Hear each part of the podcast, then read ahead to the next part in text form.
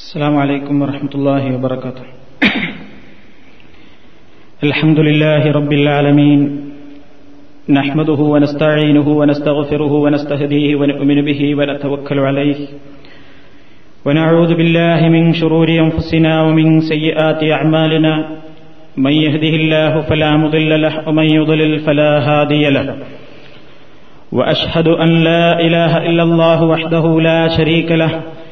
وأشهد أن محمدا عبده ورسوله أرسله بالهدى ودين الحق ليظهره على الدين كله ولو كره المشركون.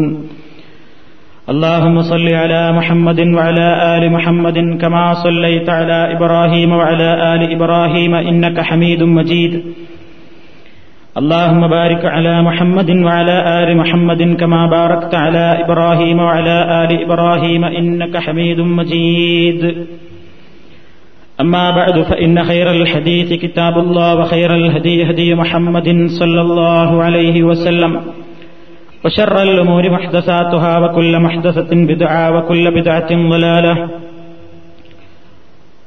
സഹോദരന്മാരെ സുഹൃത്തുക്കളെ പരിശുദ്ധ റമദാനിനും ഈദിനും ശേഷം വീണ്ടും നമ്മുടെ പഠന ക്ലാസ് ആരംഭിക്കുകയാണ്. കഴിഞ്ഞുപോയ ക്ലാസുകളിലൂടെ നമസ്കാരത്തിന്റെ ഉള്ളിലുള്ള ഏതാണ്ട് പല വിഷയങ്ങളും നമ്മൾ വിശദീകരിച്ച് അവസാനിപ്പിച്ചിട്ടുണ്ടായിരുന്നു. അതുമായി ബന്ധപ്പെട്ട വേറെയും വിഷയങ്ങൾ ഇനിയും നമുക്ക് പഠിക്കാനുണ്ട്. നമസ്കാര ശേഷമുള്ള സുന്നത്തുകളും അതേപോലെ തന്നെ ചില പ്രത്യേക സുജൂതുകളെ സംബന്ധിച്ചും ജുമാ നമസ്കാരം അതോടനുബന്ധമായ വിഷയങ്ങൾ സുന്നത്ത് നമസ്കാരങ്ങൾ തുടങ്ങി. ചില വിഷയങ്ങൾ കൂടി ഈ നമസ്കാരം എന്ന വിഷയം അവസാനിപ്പിക്കുന്നതിന്റെ മുമ്പായി നമുക്ക് പഠിക്കാനുണ്ട്. നമസ്കാര ശേഷമുള്ള സുന്നത്തുകളെ സംബന്ധിച്ചാണ് അഥവാ വികൃതുവാകളെ സംബന്ധിച്ചാണ് ഇന്ന് നിങ്ങളുടെ ശ്രദ്ധയിൽ കൊണ്ടുവരാൻ ഞാൻ ഉദ്ദേശിക്കുന്നത്. നമസ്കരിച്ചു കഴിഞ്ഞ് സലാം വീട്ടിക്കഴിഞ്ഞാൽ നിസ്കാരത്തിൽ നിന്ന് വിരമിച്ചു എന്ന് നമുക്കറിയാം. എഴുന്നേറ്റ് പോകേണ്ടവർക്ക് എഴുന്നേറ്റ് പോകാം. അല്ലാത്തവർക്ക് അവിടെ ഇരുന്ന് വിക്കറുകളും ദ്വാകളുമായി കഴിച്ചുകൂട്ടുകയും ചെയ്യാം. അങ്ങനെ പറയാൻ കാരണം ഇതൊരു നിർബന്ധമായ കാര്യമല്ല എന്ന് ഓർമ്മപ്പെടുത്താൻ വേണ്ടിയാണ്. എന്നാൽ ചില ആളുകൾ ഒഴിവ് കിട്ടിയാലും ഇല്ലെങ്കിലുമൊക്കെ നിസ്കാരത്തിന്റെ ശേഷമുള്ള ദിക്കറുകൾക്കും ദ്വാകൾക്കും പ്രാധാന്യം കൽപ്പിക്കാതെ അതത്ര ഒരു വലിയ ഗൗരവമായി കണക്കാക്കാതെ അലസബുദ്ധിയോടുകൂടി എഴുന്നേറ്റ് പോകുന്ന കാഴ്ച നമ്മൾ കാണാറുണ്ട്. വാസ്തവത്തിൽ അത് ഒരു വലിയ പുണ്യം നഷ്ടപ്പെടുത്തലാണ് എന്നാണ് ചുരുങ്ങിയ വാക്കുകളിൽ അതിനെ സംബന്ധിച്ച് പറയാനുള്ളത്.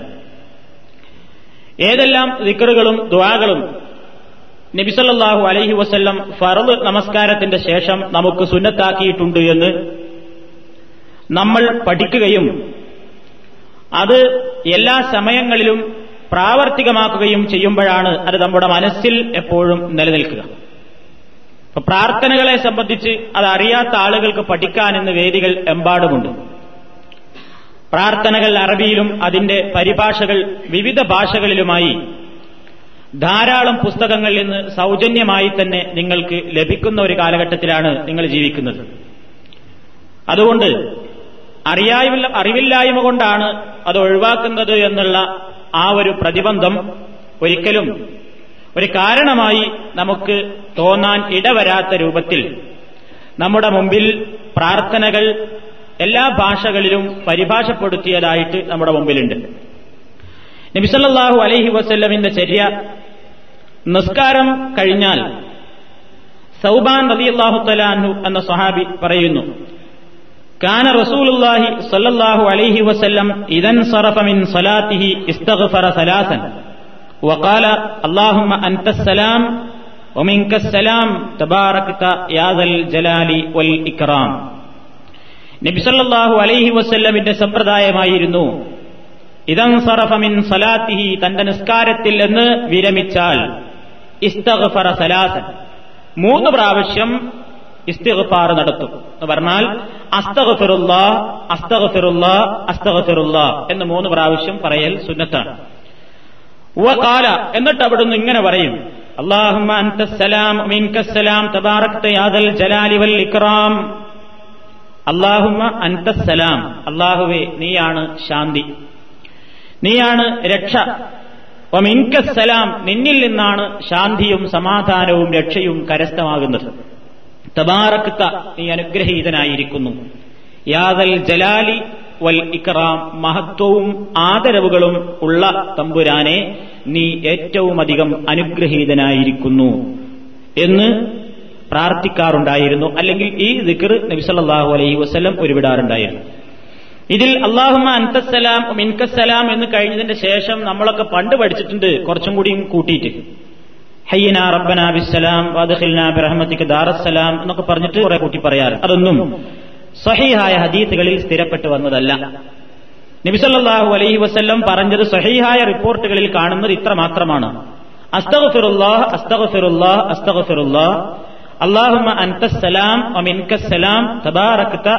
ജലാലി ഇതാണ് ആ വിഷയത്തിൽ സ്ഥിരപ്പെട്ടു വന്നിട്ടുള്ള സഹീഹായ ഹദീസ്. അതോടൊപ്പം തന്നെ നിസ്കാരം കഴിഞ്ഞ ഉടനെ തന്നെ നബിസല്ലാഹു അലൈഹി വസ്ല്ലം ചൊല്ലി വരാറുണ്ടായിരുന്ന മറ്റൊരു ദിക്ർ. عن عبد الله بن الزبير رضي الله تعالى عنه أنه كان يقول في دبر كل صلاة حين يسلم لا إله إلا الله وحده لا شريك له له الملك وله الحمد وهو على كل شيء قدير ولا حول ولا قوة إلا بالله العلي العظيم ولا نعبد إلا إياه له النعمة وله الفضل وله الثناء الحسن لا إله إلا الله مخلصين له الدين ولو كره الكافرون. قال وكان رسول الله صلى الله عليه وسلم يهلل بهن دبر كل صلاة ഇമാം അഹ്മദ് മുസ്ലിം അബൂദാവൂദ് നസായി ഇവരെല്ലാം റിപ്പോർട്ട് ചെയ്ത ഹദീസാണ് അബ്ദുല്ലാഹിബിൻ സുബൈർ അലി അള്ളാഹു തലാന്ന് പറയാണ് അദ്ദേഹം നബിസല്ലാഹു അലൈഹി വസ്ല്ലം എല്ലാ നിസ്കാരത്തിന്റെയും ഉടനെ സലാം ചൊല്ലിക്കഴിഞ്ഞ ഉടനെ തന്നെ നബിസല്ലാഹു അലൈഹി വസ്ല്ലം ഈ ദിക്കർ ചൊല്ലാറുണ്ടായിരുന്നു ലാ ഇലാഹ ഇല്ലല്ലാഹു വഹ്ദഹു ലാ ശരീക ലഹു ലഹുൽ വലഹുൽ ഹംദു അലാ കുല്ലി ഖദീർ. നിങ്ങൾക്ക് എല്ലാവർക്കും അറിയാവുന്ന ഒരു പ്രാർത്ഥിക്കറാണ് അതിന്റെ അർത്ഥം ലാ ഇലാഹ ഇല്ലല്ലാഹു അള്ളാഹു അല്ലാതെ ആരാധ്യനില്ല. വഹ്ദഹു അവൻ ഏകനാണ്. ലാ ശരീക്കലഹു അവന് പങ്കുകാരില്ല. ലഹുൽ മുൽക്കു അവനാണ് സർവാധിപത്യവും അധികാരവും. വലഹുൽ ഹംദു അവനാണ് സർവസ്തുതിയും. വഹുവ അള്ളാഹു അലാ കുല്ലി ഷൈഇൻ ഖദീർ. എല്ലാ കാര്യങ്ങൾക്കും കഴിവുറ്റവനാകുന്നു. ഇതൊക്കെ ഇങ്ങനെ വെറുതെ ഇങ്ങനെ പറയുന്നത് പോലെയുള്ള കാര്യങ്ങളിൽ അതുകൊണ്ടാണ് ഈ ആശയം നമ്മൾ മനസ്സിലാക്കണം എന്ന് പറയുന്നത്. ഈ അർത്ഥം അറിഞ്ഞുകൊണ്ട് ഉരുവിടുമ്പോഴേ കുറച്ചും കൂടി അതിനൊരു ഭക്തിയൊക്കെ ഉണ്ടാവുള്ളൂ. ഇതിൽ ഈ പറയുന്ന കാര്യങ്ങൾ അള്ളാഹുവിന്റെ പുകഴ്ത്തിക്കൊണ്ട് നമ്മൾ പറയുകയാണ്. അത് മനസ്സിൽ തട്ടി ആയിത്തീരാൻ വേണ്ടി ഏകദേശമെങ്കിലും ആശയം നമ്മുടെ മനസ്സിലുണ്ടായിരിക്കണം പിന്നെ പറയുന്നത് ഹൗല ഇല്ലാ ബില്ലാഹിൽ അലിയിൽ അലീം എല്ലാ ശക്തിയും കഴിവും എന്നെ കൊണ്ടൊരു കഴിവും ശക്തിയുമില്ല. മഹാനായ ഉന്നതനായ അള്ളാഹുവിനെ കൊണ്ടല്ലാതെ യാതൊരു ശക്തിയും കഴിവുമില്ല. ഒലാനഅബുദു ഇല്ല ഇയാഹു അവനെയല്ലാതെ ഞങ്ങൾ ആരാധിക്കുന്നില്ല. അവനാണ് എല്ലാ ഞാമത്തുകളും അവനിൽ നിന്നാണ് എല്ലാ കടാക്ഷങ്ങളും ഉള്ളത് എല്ലാ നല്ല നിലക്കുള്ള പുകഴ്ത്തലും അള്ളാഹുവിനാണുള്ളത്. അള്ളാഹുവല്ലാതെ ആരാധ്യനില്ല. അവനെ ആത്മാർത്ഥമായി കൊണ്ട് തന്നെ ഞങ്ങൾ അവനെ ആരാധിക്കുന്നു. കാഫറുകൾക്ക് അത് സഹിക്കുകയില്ലെങ്കിലും എന്നൊക്കെയാണ് ഇതിന്റെ ചുരുങ്ങിയ അർത്ഥം. ഇതിങ്ങനെ പറയുമ്പോൾ ഒരു മടുപ്പുണ്ടാകരുത്. എന്ന് പറഞ്ഞാൽ ഇതൊരു ഒഴുക്കൊന്നും കിട്ടൂല. കാരണം ദിക്കറും തൊഴയും പറഞ്ഞ ഇതിന്റെ അർത്ഥം പറയുമ്പോൾ ഒരു പ്രസംഗത്തിന്റെ ഒഴുക്ക് ഒരു പക്ഷേ നഷ്ടപ്പെട്ടു എന്ന് വരും. പക്ഷേ ഇത് നമ്മൾ പ്രാധാന്യപൂർവം പഠിക്കേണ്ടുന്ന ഒരു വിഷയമാണ്. കാരണം കുറെ ഇങ്ങനെ ചൊല്ലി പറയുന്നു. നിസ്കാരത്തിന്റെ വിഷയം പറഞ്ഞപ്പോഴും നമ്മൾ പറഞ്ഞിട്ടുണ്ട്. നിസ്കാരത്തിന്റെയും പ്രാർത്ഥനകളുടെ അന്ന് പറഞ്ഞപ്പോഴും ഞാൻ അർത്ഥം പറഞ്ഞതിന്റെ ഉദ്ദേശം അതാണ് നമ്മൾ ഈ പ്രാർത്ഥനകളൊക്കെ ചൊല്ലുമ്പോൾ അത് അർത്ഥം അറിഞ്ഞുകൊണ്ടായിരിക്കുമ്പോഴേ അത് മനസ്സിൽ തട്ടിക്കൊണ്ട് നമുക്കത് നിർവഹിക്കാൻ സാധിക്കുകയുള്ളൂ. അതിന് ഞാൻ അന്ന് തന്നെ ഉദാഹരണം പറഞ്ഞു. നിസ്കാരത്തിന്റെ ഉള്ളിൽ നിങ്ങൾ എത്ര ഗൗരവമുള്ള വിഷയത്തിന് വേണ്ടി പ്രാർത്ഥിക്കുമ്പോഴും ഒരു പേടിയോ കണ്ണീരോ ഒന്നും വരുന്നില്ല.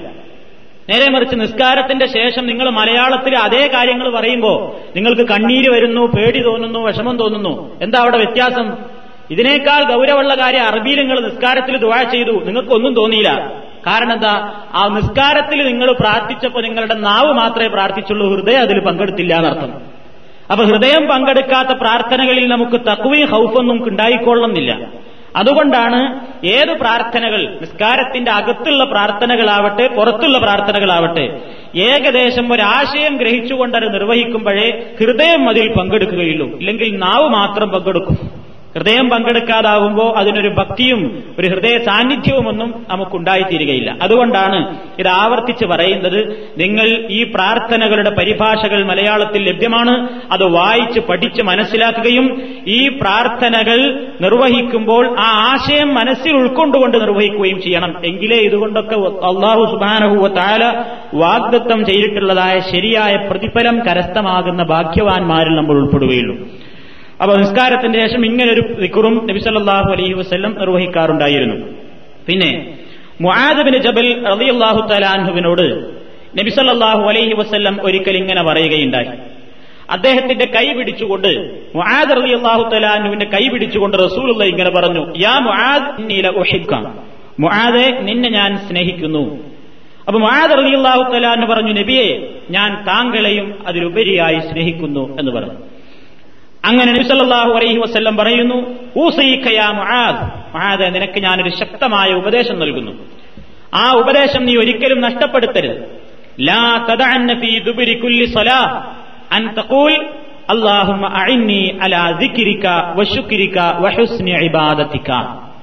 ഞാൻ ഈ പഠിപ്പിച്ചു തരുന്ന ഈ വസിയത്ത് ലാ തത തദഅന്ന നീ ഒരിക്കലും നഷ്ടപ്പെടുത്തരുത് ഉപേക്ഷിക്കരുത്. ഫീ ദുബിരി കുല്ലി സ്വലാ അൻ തഖൂൽ. എല്ലാ നിസ്കാരങ്ങളുടെയും പിറകെ നീ ഇത് പറയുന്നതിൽ ഒരു വീഴ്ചയും വരുത്തരുത്. എന്ന് പറഞ്ഞു മുആദിന്റെ കൈ പിടിച്ചു കൊടുത്ത വസീയത്താണ്. എന്താണ് ആ ദിക്ർ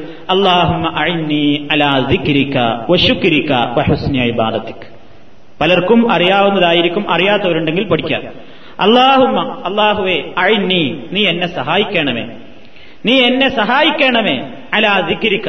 എപ്പോഴും നിന്നെ ഓർക്കുന്നൊരു മനസ്സ് എനിക്കുണ്ടാകാൻ നീ എന്നെ സഹായിക്കണം.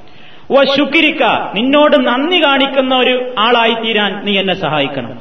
വഹുസ്നി ഇബാദത്തിക്ക നിനക്ക് നന്നായി ഇബാദത്ത് ചെയ്യുന്ന ആളുകളുടെ കൂട്ടത്തിൽ ഉൾപ്പെടാൻ നീ എന്നെ സഹായിക്കണം. വളരെ ചെറിയൊരു ദിക്ർ ഒരു ദ്വാ. നമ്മുടെ ജീവിതത്തിൽ വളരെ അത്യാവശ്യമായി എപ്പോഴും നിർവഹിക്കുകയും മനസ്സിൽ പേടി തോന്നുകയും ചെയ്യേണ്ടുന്ന മൂന്ന് കാര്യത്തെപ്പറ്റിയാണ് ഇവിടെ പടച്ചോൻ റസൂൽ ഓർമ്മിപ്പിച്ചിരിക്കുന്നത്.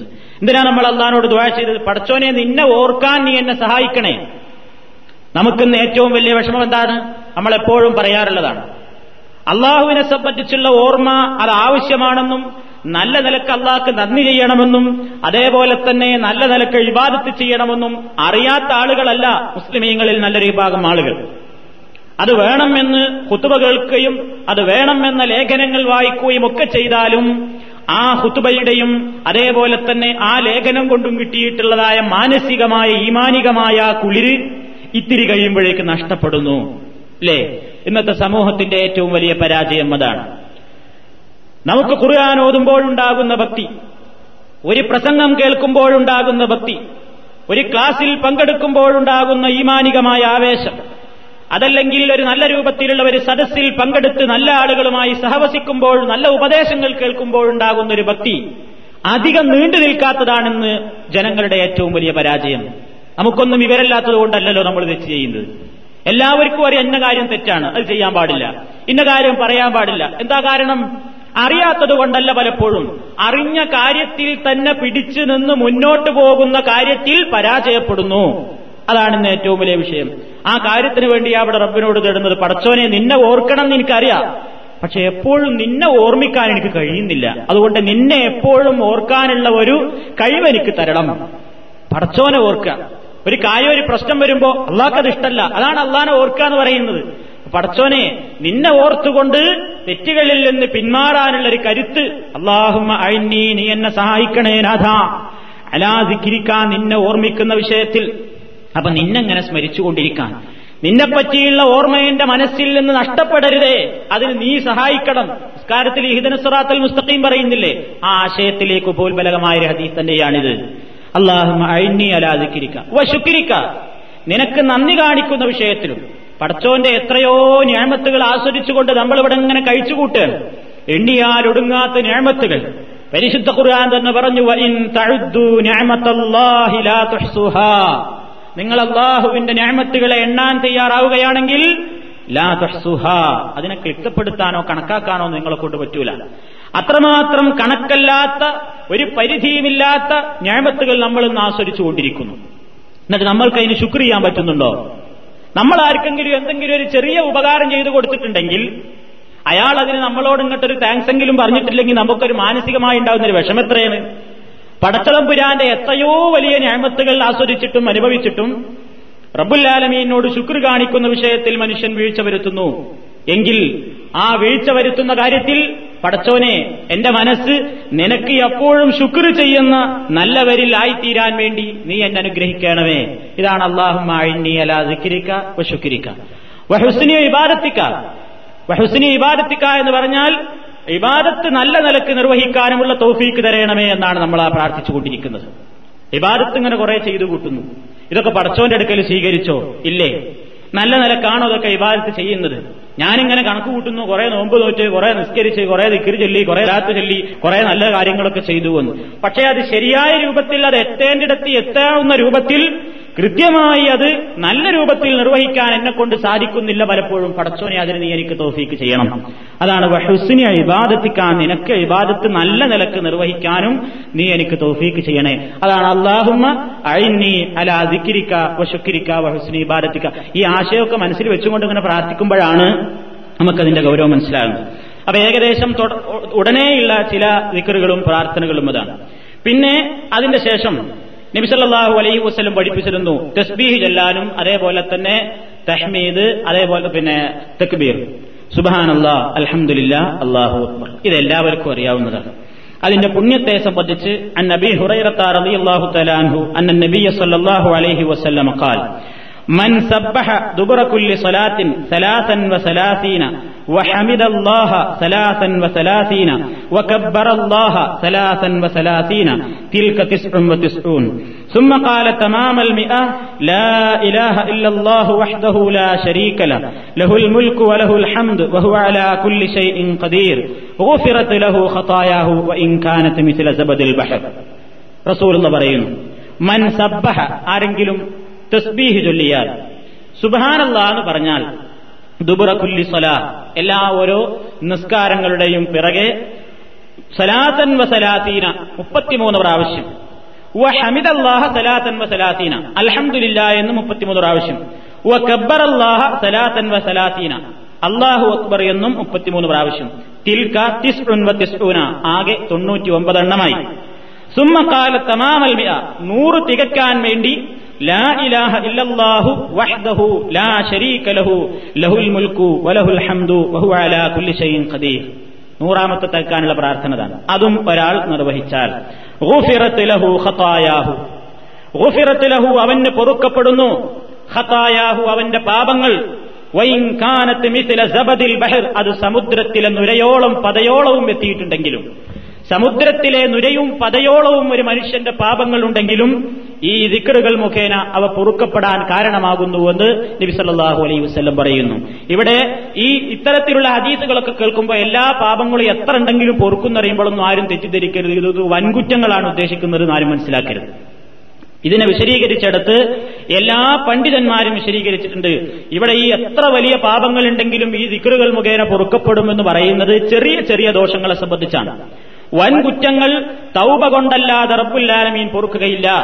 അതുകൊണ്ട് വൻപാപങ്ങൾ ഇതുകൊണ്ട് പോകുന്നു മനസ്സിലാക്കരുത്. ചെറിയ ചെറിയ ദോഷങ്ങൾ നമ്മൾ അറിയാതെ തന്നെ നമ്മുടെ കണ്ണുകൊണ്ട് വന്നിട്ടുള്ളത് അല്ലെങ്കിൽ കേട്ടിട്ടുള്ളത് അല്ലെങ്കിൽ പറഞ്ഞിട്ടുള്ളത്. അത്തരത്തിലുള്ള നമ്മൾ അറിയാതെ അല്ലെങ്കിൽ അശ്രദ്ധ കൊണ്ടൊക്കെ വന്നിട്ടുള്ള ചെറുതാ കുറ്റങ്ങൾ എന്ന് വിശേഷിപ്പിക്കപ്പെടുന്ന വൻകുറ്റങ്ങൾ സബുവിൽ മൂപിക്കാത്തിലൊന്നും പെടാത്ത മറ്റ് തിന്മകളൊക്കെ പൊറുക്കപ്പെട്ടേക്കാം എന്നാണ് ഈ പറയുന്നത്. ഇവിടെയും നമ്മളൊരു കാര്യം മനസ്സിലാക്കണം. ഇതിങ്ങനെ സ്പീഡിൽ ഇങ്ങനെ ചൊല്ലിപ്പോവുക ആളുകൾ. സുബഹാനല്ലാന്ന് മുപ്പത്തിമൂന്ന് ആവശ്യം അത് അള്ളാഹുവിനെ പുകഴ്ത്തിക്കൊണ്ടിരിക്കുകയാണ് നമ്മൾ. സുബഹാനല്ലാ എന്ന് പറഞ്ഞാൽ ഞാൻ അള്ളാഹുവിനെ പരിശുദ്ധപ്പെടുത്തുന്നു എന്നാണ് അതിന്റെ ആശയം. എന്താണ് അള്ളാഹിനെ പരിശുദ്ധപ്പെടുത്തുക? അള്ളാഹ്ക്ക് എന്തായിരുന്നു? പോരായ്മ വല്ലതും ഉണ്ടായിരുന്നു? ഒന്നും ഉണ്ടായിട്ടല്ല. പടച്ചതമ്പുരാന് പോരായ്മയുണ്ട് എന്ന് ഇവിടെ പല വിഡ്ഢികളും പറയുന്നുണ്ട്. അള്ളാഹ്ക്ക് മക്കളുണ്ട് എന്ന് വാദിക്കുന്ന മതങ്ങളുണ്ട്. പടച്ചതമ്പുരാന് ഭാര്യയുണ്ട് എന്ന് പറയുന്ന ആളുകളുണ്ട്. അള്ളാഹുവിന് സഹായികളും അതേപോലെ തന്നെ അവന് പല രൂപത്തിലുള്ള കാര്യങ്ങൾ നിർവഹിക്കുന്ന അവന് പ്രത്യേകമായ കാര്യങ്ങളിൽ പലതിലും അവന് കഴിയാത്ത കൊണ്ട് മറ്റൊരാളെ ഇടയിൽ നിർത്തുന്ന സ്വഭാവത്തിൽ റബ്ബിന് ചില സ്വഭാവങ്ങളുണ്ട് എന്ന് പറയുന്ന മതങ്ങളുണ്ട്. അപ്പൊ നമ്മൾ സുബാനല്ല എന്ന് പറയുമ്പോൾ പടച്ചതമ്പുരാന് മറ്റുള്ള ആളുകളൊക്കെ ഏതൊക്കെ ന്യൂനതകളും കോട്ടങ്ങളും പോരായ്മകളും പറയുന്നുണ്ടോ അതിൽ നിന്നെല്ലാം ഞാൻ എന്റെ നാഥനെ പരിശുദ്ധപ്പെടുത്തുന്നു എന്നാണ് പറയുന്നത്. സുബാനല്ല ലോകത്ത് ആരൊക്കെ പടച്ചതമ്പുരാനെ പറ്റി അങ്ങനെയൊക്കെ തെറ്റായി മനസ്സിലാക്കിയോ ആ ധാരണകളിൽ നിന്നെല്ലാം ഞാനിതാ മുക്തനാണ്. ഞാൻ എന്റെ നാഥനെ പരിശുദ്ധപ്പെടുത്തുന്നു. അതാണ് സുബാനല്ല ഇത് നമ്മൾ ഇങ്ങോട്ട് ചൊല്ലിയിട്ട് എന്ത് ചെയ്യും? സുബാന സുബാന സുബാന സുബാന സുബാന ആദ്യം ഒരു നാല് സുബാനന്ദ കൃത്യമായിട്ട് കേൾക്കും. പിന്നെ സു സു സു സു സു എന്നാക്കുക ഓരോരുത്തർ ഇങ്ങനെ എണ്ണ കണ്ടാൽ എങ്ങനെയൊക്കെ വിരലിങ്ങനെ അങ്ങനെ അങ്ങനെ സ്പീഡിൽ ഇതെന്തോ വല്ല മത്സരം നടക്കണ പോലെയാണ് ഓരോരുത്തർ സുബാനതയില്ലെന്ന് കണ്ടാൽ. അത് പോരാ. സുബാനല്ല ഒരു ശാന്തത വേണം. സുബാനല്ല സുബാനല്ല സുബാനല്ല അങ്ങനെ തന്നെ മുപ്പത്തിമൂന്ന് ചൊല്ലണം. അത് കഴിഞ്ഞ് പിന്നെ അലഹമില്ല പടച്ചോനാണ് സർവസ്തുതിയും. ഇതാ നമ്മൾ പറയുന്നത്. അള്ളാടെ എന്തൊക്കെ ഞാമത്താപ്പ ഞാൻ ആസ്വദിച്ചുകൊണ്ടിരിക്കുന്നത്. പടച്ചോനെ നിനക്കാണ് എല്ലാ സ്തുതിയും. നീ എന്തൊക്കെ ഞാമത്തുകളാ ചെയ്തതെന്ന് തരുന്നത്. എന്നിങ്ങനെയുള്ള ആ ഒരു ചിന്തയോടുകൂടെ പടവനെ സ്തുതിക്കുകയാണ് നമ്മൾ അള്ളാഹു അക്ബർ അള്ളാഹുവാണ് ഏറ്റവും വലിയവൻ. എനിക്ക് വേറെ ആരും ഇവിടെ വലിയവരല്ല എന്നുള്ള ഒരു ഉറച്ച വിശ്വാസമാണ് അങ്ങനെയൊക്കെയുള്ള ഉറച്ച വിശ്വാസത്തോടുകൂടെ ചൊല്ലുന്നതുകൊണ്ട് തന്നെയാണ് അവന്റെ പാപങ്ങളൊക്കെയാണ് പൊറുക്കപ്പെടുന്നു പറയുന്നത്. അതല്ലാതെ ഇതിങ്ങനെ ഒരു മാസ്മരിക വിദ്യ ഒന്നല്ല സു സു സു സു. അലംദില്ല അലംദില്ല പിന്നെ ഇങ്ങനെ അലംദുലില്ല അലംദുലില്ല അലംദുലില്ല അലംദുലില്ല ഉണ്ടാവുക. നടന്നെങ്ങനെയും പോകും. ഇല്ലേ? ഇത് തമാശ പറയുന്നതല്ല. പല ആൾക്കാരും അങ്ങനെയാണ് ഇത് ചൊല്ലി തീർക്കുന്നത്. അത് പോരാ. സുബഹാനല്ലാ അലഹമില്ല അള്ളാഹു അക്ബർ. അതൊക്കെ കൃത്യമായിട്ട് തന്നെ ഓരോ അക്ഷരങ്ങളോടും അവയുടേതായ കൂറ് പുലർത്തിക്കൊണ്ട് ഓരോ അക്ഷരങ്ങളും ഒഴിയുമ്പോൾ നീതി പുലർത്തിക്കൊണ്ട് കൃത്യമായി തന്നെ അത് നിർവഹിക്കണം.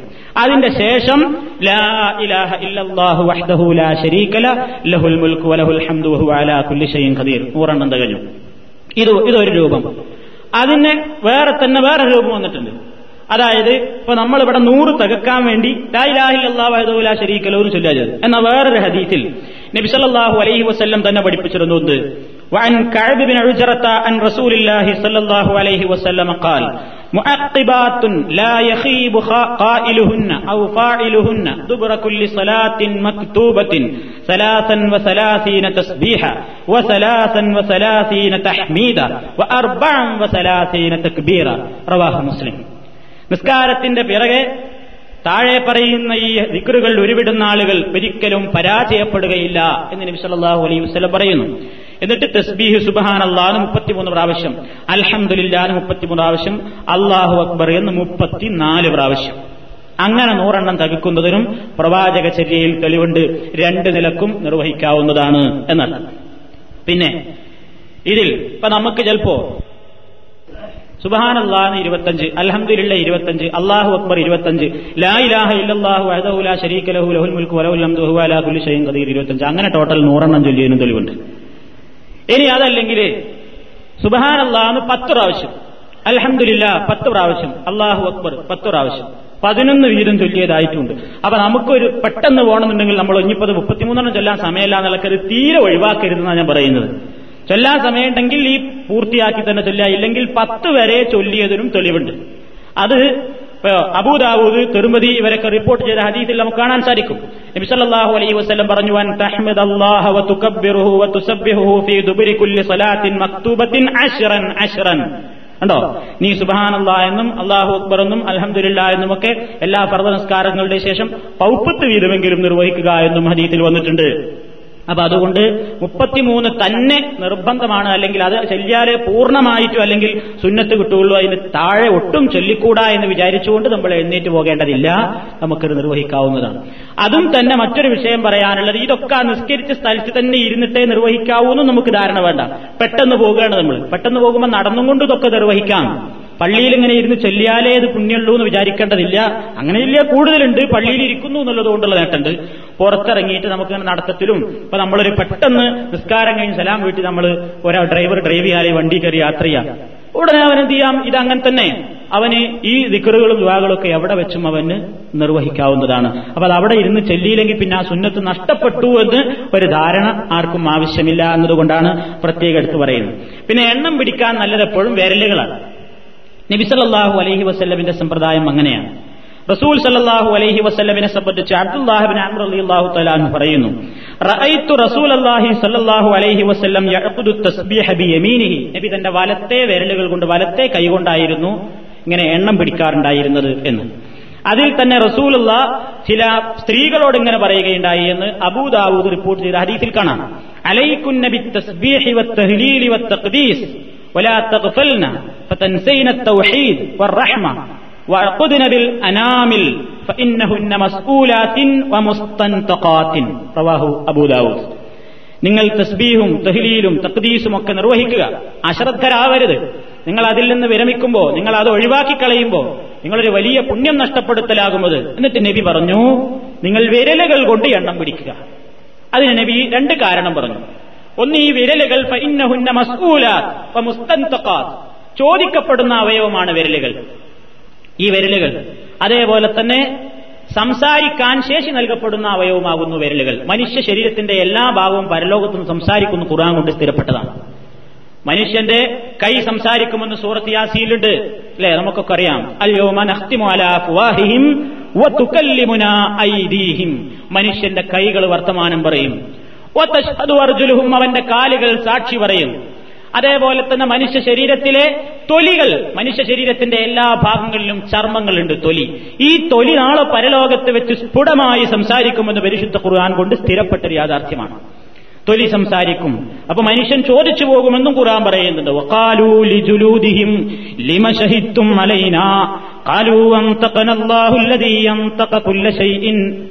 മനുഷ്യൻ ചോദിച്ചു പോകും ഈ തൊലിയോട് തൊലി ഇങ്ങനെ വർത്താനം പറയുന്നു വെച്ചിട്ട്. അല്ല നിങ്ങൾ എന്താ വർത്താനം പറയുന്നത്? നിങ്ങൾക്ക് എവിടുന്ന് അതിനെ കൈവിട്ടിയത്? ഞങ്ങൾ ആരും എന്ത് വിചാരിച്ചില്ലല്ലോ. ഞങ്ങൾ ഈ തൊലി ഈ ചർമ്മം ഞങ്ങളിങ്ങനെ എണ്ണയും തേച്ചിങ്ങനെ മിനുക്കി കൊണ്ടു നടക്കുന്ന ഈ സാധനത്തിന് മിണ്ടാനുള്ള ശേഷിന്റെ നിപ്പളാണല്ലോ മനസ്സിലാവുന്നത്. എവിടുന്നാ നിങ്ങൾക്ക് ഇതിന് കൈവിട്ടിയത് എന്ന്? ബേജാറും വെപ്രാളത്തോടുകൂടെ മനുഷ്യനും തൊലിയുമായിട്ടൊരു വർത്തമാനം അവിടെ വെച്ച് നടക്കുന്നതാണ്. അപ്പൊ ഈ മനുഷ്യന്റെ ഈ വർത്തമാനം കേട്ടിട്ട് തൊലി അതിന് മറുപടി പറയും. ആരാൾക്ക് പറയുന്നത്? പടച്ചാമ്പുരാൻ കാലു മനുഷ്യന്റെ തൊലി സംസാരിക്കുന്നു. എല്ലാ വസ്തുക്കൾക്കും സംസാരിക്കാനുള്ള ശേഷി നൽകിയതായിരിക്കുന്നു റബ്ബുല്ലാലമീൻ ഇന്നത്തെ ദിവസം ഞങ്ങൾക്കും സംസാരിക്കാനുള്ള ശേഷി തന്നു. അതിൽ കവിഞ്ഞിവിടെ ഒന്നും സംഭവിച്ചില്ല.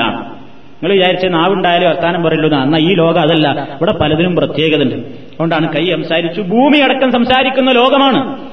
നമ്മൾ ജീവിക്കുന്ന ഭൂമി സ്ഥലം മണ്ണ് കല്ല് ചരൽക്കല്ലുകൾ സകല വസ്തുക്കളും സംസാരിക്കുന്ന ലോകമാണത് എന്ന് പരിശുദ്ധ ഖുർആൻ കൊണ്ട് സ്ഥിരപ്പെട്ട് കഴിഞ്ഞതാണ്. അപ്പൊ അതുകൊണ്ട് തന്നെ ഇങ്ങനെ ഈ വർത്താനൊക്കെ പറയുന്ന ഈ സാധനം നമുക്ക് അനുകൂലമായിട്ട് സാക്ഷി പറയുന്നു സുബാനുള്ളത് അതുകൊണ്ട് ഇങ്ങനെയാണ്. പടച്ചോനെ ഇവൻ എന്നെ ഉപയോഗിച്ച് നിന്നെ സുബാനുള്ളത് എല്ലാം ഉപയോഗപ്പെടുത്തിയിട്ടുണ്ട്. പുറത്തു കൊടുക്കുന്ന ഈ വിരലാണ് സാക്ഷി പറയും. അതുകൊണ്ട് നബി സല്ലല്ലാഹു അലൈഹി വസല്ലം പറയുന്നു നിങ്ങളെ എണ്ണം പിടിക്കുന്നത് വേറെ സാധനങ്ങൾ കൊണ്ട് നമ്മുടെ ഇതുകൊണ്ടൊന്നാക്കിക്കോണം അപ്പൊ അതാണ്. ആ വിഷയത്തിൽ എല്ലാവർക്കിടയിലും അഭിപ്രായ വ്യത്യാസമില്ലാതെ ഏറ്റവും ശ്രേഷ്ഠമായിട്ട് എണ്ണം പിടിക്കാൻ നല്ലത് അവനവന്റെ വിരലുകൾ തന്നെയാണ് എന്ന് എല്ലാവരും പറഞ്ഞിട്ടുണ്ട്. ഈ വിഷയത്തിൽ ഷെയ്ഖ് ഇബിന് ബാസിനോട് മക്കയിൽ എന്നും ജീവിച്ചിരിക്കുന്ന ഒരു മുഫ്തിയാണ്. അദ്ദേഹത്തോട് ചില ആളുകൾ ഈ മുസബ്ബഹത്ത് ഉപയോഗിക്കുന്നതിന്റെ വിധിയെ സംബന്ധിച്ച് ഒരു ചോദ്യം ചോദിക്കുകയുണ്ടായി. മുസബ്ബത്ത് അറിയാൻ തെസ്ബിമാല ഉപയോഗിക്കുന്നതിനെ സംബന്ധിച്ച്. അപ്പൊ അദ്ദേഹം അതിന് കൊടുത്ത മറുപടി തെർക്കുഹ ഔല അത് ഒഴിവാക്കലാണ് നല്ലത്. ഈ തെസ്ബിമാല ഒഴിവാക്കുന്നതാണ് നല്ലത്. വക്കത് കരിഹ ബഅദു അഹലിൽ ചില ആലിമീങ്ങൾ അത് കറാഹത്താണെന്ന് വരെ പറഞ്ഞിട്ടുണ്ട്. ഏറ്റവും ശ്രേഷ്ഠമായത് വിരലുകൾ ഉപയോഗപ്പെടുത്തി എണ്ണം പിടിക്കുന്നതാണ്. നബി അങ്ങനെയായിരുന്നു ചെയ്തിരുന്നത്. അതുകൊണ്ട് നബി ചെയ്തു എന്ന് സ്ഥിരപ്പെട്ട ഒരു കാര്യം ഉണ്ടാവുമ്പോൾ പിന്നെ നമ്മൾ ഉറപ്പില്ലാത്തതിന്റെ പിന്നാലെ പോകാതിരിക്കലാണ് നല്ലത്. അപ്പൊ അവനവന്റെ വിരലുകൾ കൊണ്ട് എണ്ണം പിടിക്കുക എന്ന് അദ്ദേഹം ഫത്വ കൊടുത്തതായിട്ട് കാണാൻ സാധിക്കും. അതേപോലെ തന്നെ ഇന്ന് ജീവിച്ചിരിക്കുന്ന ഏറ്റവും വലിയ ഹദീസ് പണ്ഡിതനാണ് ഷെയ്ഖ് നാസറുദ്ദീനുൽ അൽബാനി. അദ്ദേഹം തന്റെ സിൽസിലത്തുൽ അഹാദീസുൽ ലഹീഫ എന്ന കിതാബിൽ ഒന്നാം വാളിൽ നൂറ്റി പതിനേഴാം പേജിൽ അദ്ദേഹം ഇങ്ങനെ പറഞ്ഞിട്ടുണ്ട്. വലൗലം ഇല്ലാ വാഹിദ. ഈ തെസ്ബിമാല ഉപയോഗിക്കുന്നത് കൊണ്ട് ഇനി ഒരൊറ്റ തിന്മ മാത്രമേ ഉള്ളൂ എന്ന് വന്നാലും ആ ഒരു തിന്മ തന്നെ മതി നമുക്ക് എന്നാണ് അദ്ദേഹം പറയുന്നത്. എന്ന് പറഞ്ഞാൽ അത് ഒഴിവാക്കൽ തന്നെയാണ് നല്ലത്. കാരണം നബിസല്ലാഹു അലൈഹി വസ്ല്ലം വിരലുകൾ കൊണ്ടാണ് എണ്ണം പിടിച്ചത് എന്ന് സ്വയായ ഹദീസിൽ ഉണ്ടായിരിക്കെ. നമ്മൾ ഈ തെസ്പിമാല ഒഴിവാക്കുമ്പോൾ ആ ഒരു സുന്നത്ത് നഷ്ടപ്പെടുത്തലായില്ലേ? നബി വിരലുകൊണ്ട് എണ്ണം പിടിച്ചു എന്നുള്ള ആ സുന്നത്ത് നഷ്ടപ്പെടുത്തലാവുമല്ലോ ഈ മാല ഉപയോഗിക്കുമ്പോൾ ആ ഒരൊറ്റ കാരണം കൊണ്ട് തന്നെ നമുക്ക് പറയാം ഇത് ഒഴിവാക്കലാണ് നല്ലത്. ഈ മാല കൊണ്ട് എണ്ണം മറിക്കുന്നത് ഒഴിവാക്കുന്നതാണ് നല്ലത് എന്ന് അദ്ദേഹവും ഫത്വ കൊടുത്തതായിട്ട് നമുക്ക് കാണാൻ സാധിക്കും. അപ്പൊ ഇവിടെയൊക്കെ ഇത് ഒരാൾ മാല കൊണ്ട് ഇനിയിപ്പോ അലംദുരുടെ വലിയ ഹറാമാണ് എന്നൊന്നും നമ്മൾ പറയാൻ പോകുന്നില്ല. ഒരു ഏറ്റവും നല്ലത് എന്താണ്? അവനവന്റെ വിരലുകൾ കൊണ്ട് എണ്ണം പിടിക്കുന്നതാണ്. ഒരാൾ മാല കൊണ്ടാ പിടിക്കുന്നതെങ്കിലോ അനുവദനീയമാണ്. കുഴപ്പമല്ല. നമ്മളതിനെ എതിർക്കല്ല. അങ്ങനെ ആരും തെറ്റിദ്ധരിക്കരുത്. നല്ലത് എപ്പോഴും അവനവന്റെ കൈവിരലുകൾ കൊണ്ട് എണ്ണം പിടിക്കുന്നതാണ്. അതാണ് പ്രവാചക ചര്യയിൽ സ്ഥിരപ്പെട്ടിട്ടുള്ളത്. ഇവിടെ വേറൊരു കാര്യം കൂടി പറയുന്നത് ചില നാടുകളിലൊക്കെ ഈ തസ്ബിമാല ഇങ്ങനെ വെറുതെ മണിച്ചുകൊണ്ടിരിക്കുന്നത് തന്നെ ഒരു ഇബാദത്തായിട്ട് ആൾക്കാർ വിചാരിച്ചിട്ടുള്ളത്. അതേതായാലും വിഡിത്താണ് വിദ്വത്വമാണ് എങ്ങനെ? ഒന്നും ചെല്ലുണ്ടാവില്ല നിങ്ങൾ കണ്ടില്ല? ചില ആൾക്കാർ നിങ്ങളോട് ഇങ്ങനെ വർത്തമാനം പറയണ്ടോ അതിന്റെ ഇടയ്ക്ക് ഇത് ഇങ്ങനെ മറിയുന്നുണ്ടാവും. ഇതെന്തൊരു അത്ഭുതം തോന്നാറില്ല നമുക്ക്? വർത്തമാനം ഇങ്ങനെ കലസലായിട്ട് നടക്കുമ്പോൾ ഇത് ഇങ്ങനെ മറിക്കുന്നുണ്ടാവും ഒരുപക്ഷെ കള്ളുടിക്കുമ്പോഴും ഉണ്ടാവും ഇത് ഇങ്ങനെ മറിയുന്നു. അപ്പൊ ഒന്നും ചെല്ലുന്നില്ല. ഇതിങ്ങനെ വെറുതെ മറിച്ചുകൊണ്ടിരിക്കുന്നത് തന്നെ ഒരു ഇബാദത്താണെന്ന് ചില ആളുകൾ വിചാരിച്ചു പോയി. ഇസ്ലാമിൽ അതിന് യാതൊരു തെളിവുമില്ല. യാതൊരു അഡ്രസ്സും അതിനില്ല. ഏതോ ചില ആളുകൾ ഉണ്ടാക്കി തീർത്തിട്ടുള്ള ഒരു അനാചാരമായിരിക്കാം എന്നതല്ലാതെ ഇസ്ലാമികമായി അതിന് യാതൊരു നിലനിൽപ്പില്ല അപ്പൊ അതാണ് എണ്ണം പിടിക്കുന്നതിനെ സംബന്ധിച്ച് നമുക്ക് മനസ്സിലാക്കാം പിന്നെ ഇമാമ് എത്ര സമയം വരെ അവിടെ ഇരിക്കും? അല്ലെങ്കിൽ മഹമൂമിന് എത്ര സമയം വരെ ഇരിക്കേണ്ടതുണ്ട്? എന്നും കൂടെ നമ്മൾ മനസ്സിലാക്കേണ്ടതുണ്ട്. ഒരാൾക്ക് പെട്ടെന്ന് എഴുന്നേറ്റ് പോകണം. അപ്പൊ ഇമാമ് സലാം വീട്ടിൽ കഴിഞ്ഞ ഉടനെ മഹമൂമിന് എഴുന്നേറ്റ് പോകാവുന്ന സമയം എപ്പോഴാണ്? അതിൽ പണ്ഡിതന്മാർ പറയുന്നത് എപ്പോഴും ഇമാമ് നിസ്കരിച്ച ആ സ്ഥലത്ത് നിന്നൊന്ന് തെറ്റിയിരിക്കുകയോ എഴുന്നേൽക്കുകയോ ചെയ്യുന്നത് വരെ മഹമൂമ് പിരിഞ്ഞു പോകാതിരിക്കലാണ് നല്ലത്.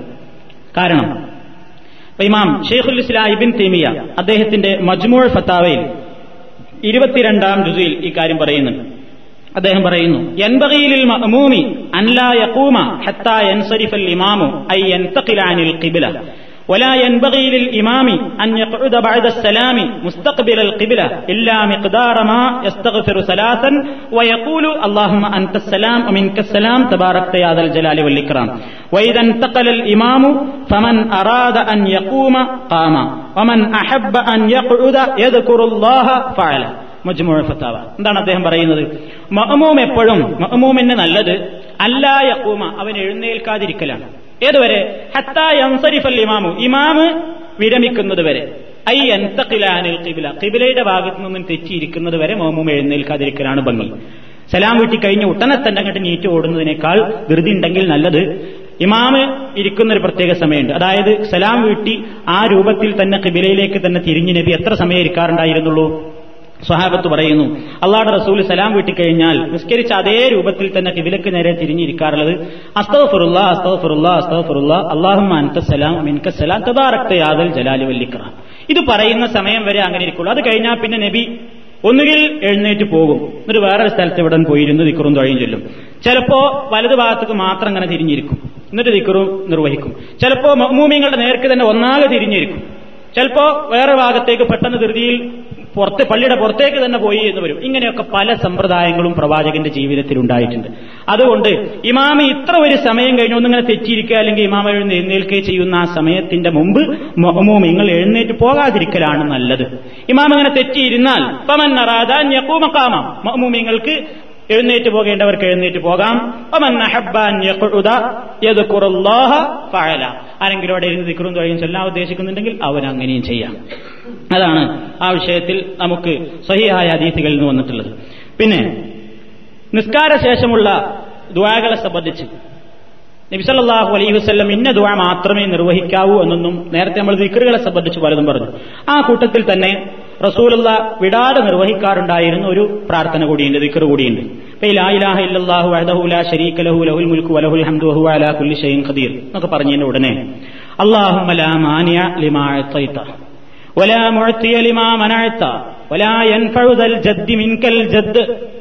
അത് മനുഷ്യന് കതിറിലുള്ള വിശ്വാസം ഊട്ടിയുറപ്പിക്കുന്ന ഒരു ദിക്കറാണ് അള്ളാഹുവിനെ സംബന്ധിച്ച് മനുഷ്യന് നിരാശയുണ്ടാവില്ല ആ പ്രാർത്ഥന അല്ലെങ്കിൽ ആ ദിക്കർ അർത്ഥമറിഞ്ഞുകൊണ്ട് നിർവഹിക്കുമ്പോൾ. എന്താണ് പറയുന്നത്? അള്ളാഹുമ്മ അള്ളാഹുവേ ലാ മാനി അലിവാഴ്ത്ത നീ നൽകുന്നതിനെ തടുക്കാൻ ഇവിടെ ആരുമില്ല. അല്ല ആർക്കെങ്കിലും എന്തെങ്കിലും കൊടുക്കാൻ ഉദ്ദേശിച്ചിട്ടുണ്ടെങ്കിലേ അത് തടയാൻ ഇവിടെ ആരുമില്ല എന്നർത്ഥം. ഒലാമുഴത്തിയ നൽകുന്നവനുമില്ല ലിമാമനഴ്ത്ത നീ തടയാൻ ഉദ്ദേശിച്ചത് അല്ല കൊടുക്കൂലാന്ന് വിചാരിച്ചത് കൊടുപ്പിക്കാനും ഇവിടെ ആരും ഇല്ല. മിൻകൽ ജദ്ദു. ഉപകരിക്കുകയേയില്ല. ദൽ ജദ്ദി വലിയ സ്ഥാനവും കഴിവും എല്ലാം കൊണ്ടും കഴിവും പ്രമാണിത്വവും പണമൊക്കെ ഉള്ള ആൾക്കാരുടെ അടുക്കൽ നിന്റെ അടുക്കൽ അവന്റെ അതുകൊണ്ടൊന്നും ഒരു കാര്യമല്ല ഏത് കഴിവും എത്ര വലിയ രൂപത്തിലുള്ള സ്ഥാനമാനങ്ങളുള്ളവനും നിന്റെ അടുക്കൽ വലിയ സ്ഥാനമൊന്നുമില്ല. എന്തുകൊണ്ടല്ലാതെ സൽക്കർമ്മങ്ങൾ ചെയ്താലല്ലാതെ ആർക്കും വലിയ നേട്ടമൊന്നുമില്ല. ആരുടെയും സ്ഥാനമാനങ്ങളുകൊണ്ട് അവിടെ വലിയ കാര്യമൊന്നുമില്ല. എന്നാണ് നമ്മൾ ആവർത്തിച്ച് പറയുന്നത്. അപ്പൊ അതിലൊരു പ്രധാനപ്പെട്ട ആശയം അടങ്ങിയിട്ടുണ്ട് എന്താ? പടച്ചോൻ കൊടുക്കാൻ വിചാരിച്ചത് ഇവിടെ തടുക്കാൻ ലോകത്തൊരാളെ കൊണ്ടും സാധ്യല്ല എന്ന് മനുഷ്യൻ ആ കതിറിലുള്ള വിശ്വാസം ഊട്ടിയുറപ്പിക്കണം അത് നിസ്കാരത്തിന്റെ ശേഷം പറയുന്ന ഒരു മനുഷ്യന് പിന്നെ നിരാശ ഉണ്ടാവില്ല. അവൻ എന്തെങ്കിലും കിട്ടാതെ പോയി. എന്തേ കാരണം? ആരോടും അവനൊരു വിഷമമല്ല എന്താ കാരണം? കിട്ടാതെ പോയത് പടച്ചോന്റെ കഥയാണ്. നീ കിട്ടി. അഹങ്കാരമുണ്ടോ അവന് ഇല്ല. നീ തരാൻ വിചാരിച്ചാണ്. അത് തടുക്കാൻ ഒരാളെ കൊണ്ടും സാധ്യല്ല. അതല്ലേ പടച്ചതമ്പുരാന്റെ റസൂൽ നമുക്ക് പഠിപ്പിച്ചു തന്നത്? ലോകത്തുള്ള എല്ലാ മനുഷ്യന്മാരും കൂടെ നിനക്കൊരു ഉപകാരം ചെയ്യണമെന്ന് വിചാരിച്ചു. അള്ളാരും നിനക്ക് വിചാരിച്ചിട്ടില്ല. എന്നാൽ അത് കിട്ടൂല എന്ന് റസൂൽ പറയുന്നു. ഇനി ലോകത്തുള്ള എല്ലാ മനുഷ്യന്മാരും കൂടെ നിന്നെ ഒരു പാഠം പഠിപ്പിക്കണമെന്ന് വിചാരിച്ചു. പടച്ചോനാണെങ്കിലോ നിനക്കത് വിചാരിച്ചിട്ടില്ല. എന്നാൽ അവർ നിനക്കൊരു ചുക്കും വരുത്തൂല. ഒരു ദോഷം അവരെ കൊണ്ട് നിനക്ക് വരുത്താൻ സാധ്യല്ല. നീ എല്ലാവരും കൂടെ നിന്നെ സ്നേഹിച്ച് നന്മ ചെയ്യാൻ വിചാരിച്ചാലോ അല്ല അത് വിചാരിച്ചിട്ടില്ലെങ്കിൽ അതും നിനക്ക് കിട്ടൂല. അതുകൊണ്ട് അള്ളാഹു സുബാനുഭൂവത്താരയിൽ സത്യവിശ്വാസികൾ മുഅ്മിനൂൻ. സത്യവിശ്വാസികൾ തവക്കുലാക്കട്ടെ എന്ന് ഇസ്ലാം പഠിപ്പിക്കുന്ന കതിറിലുള്ള വിശ്വാസം മനുഷ്യന്റെ മനസ്സിൽ ഊട്ടിയുറപ്പിക്കുന്ന ഏറ്റവും വലിയ ഒരു ദിക്റാകുന്നു അത്. നബി സല്ലല്ലാഹു അലൈഹി വസല്ലം നിസ്കാരങ്ങളുടെ ശേഷം അത് നിർവഹിക്കാൻ വേണ്ടി നമ്മളോട് ആവശ്യപ്പെട്ടിരിക്കുന്നു. അപ്പോൾ അത് നമ്മൾ നിർവഹിക്കേണ്ടതാണ്. നിസ്കാരത്തിന്റെ ശേഷമുള്ള പ്രാർത്ഥനകളെ സംബന്ധിച്ച് നബിസല്ലാഹു അലൈഹി വസ്ല്ലമിനോട് ചോദിച്ചു അസ്മഴു യാ കാല ജൗഫുല്ലയിൽ ആഹിർ സലവാത്തിൽ മക്തൂബാത്ത് ഇത് ഇമാം തിരുമതി റിപ്പോർട്ട് ചെയ്ത ഹദീസാണ്.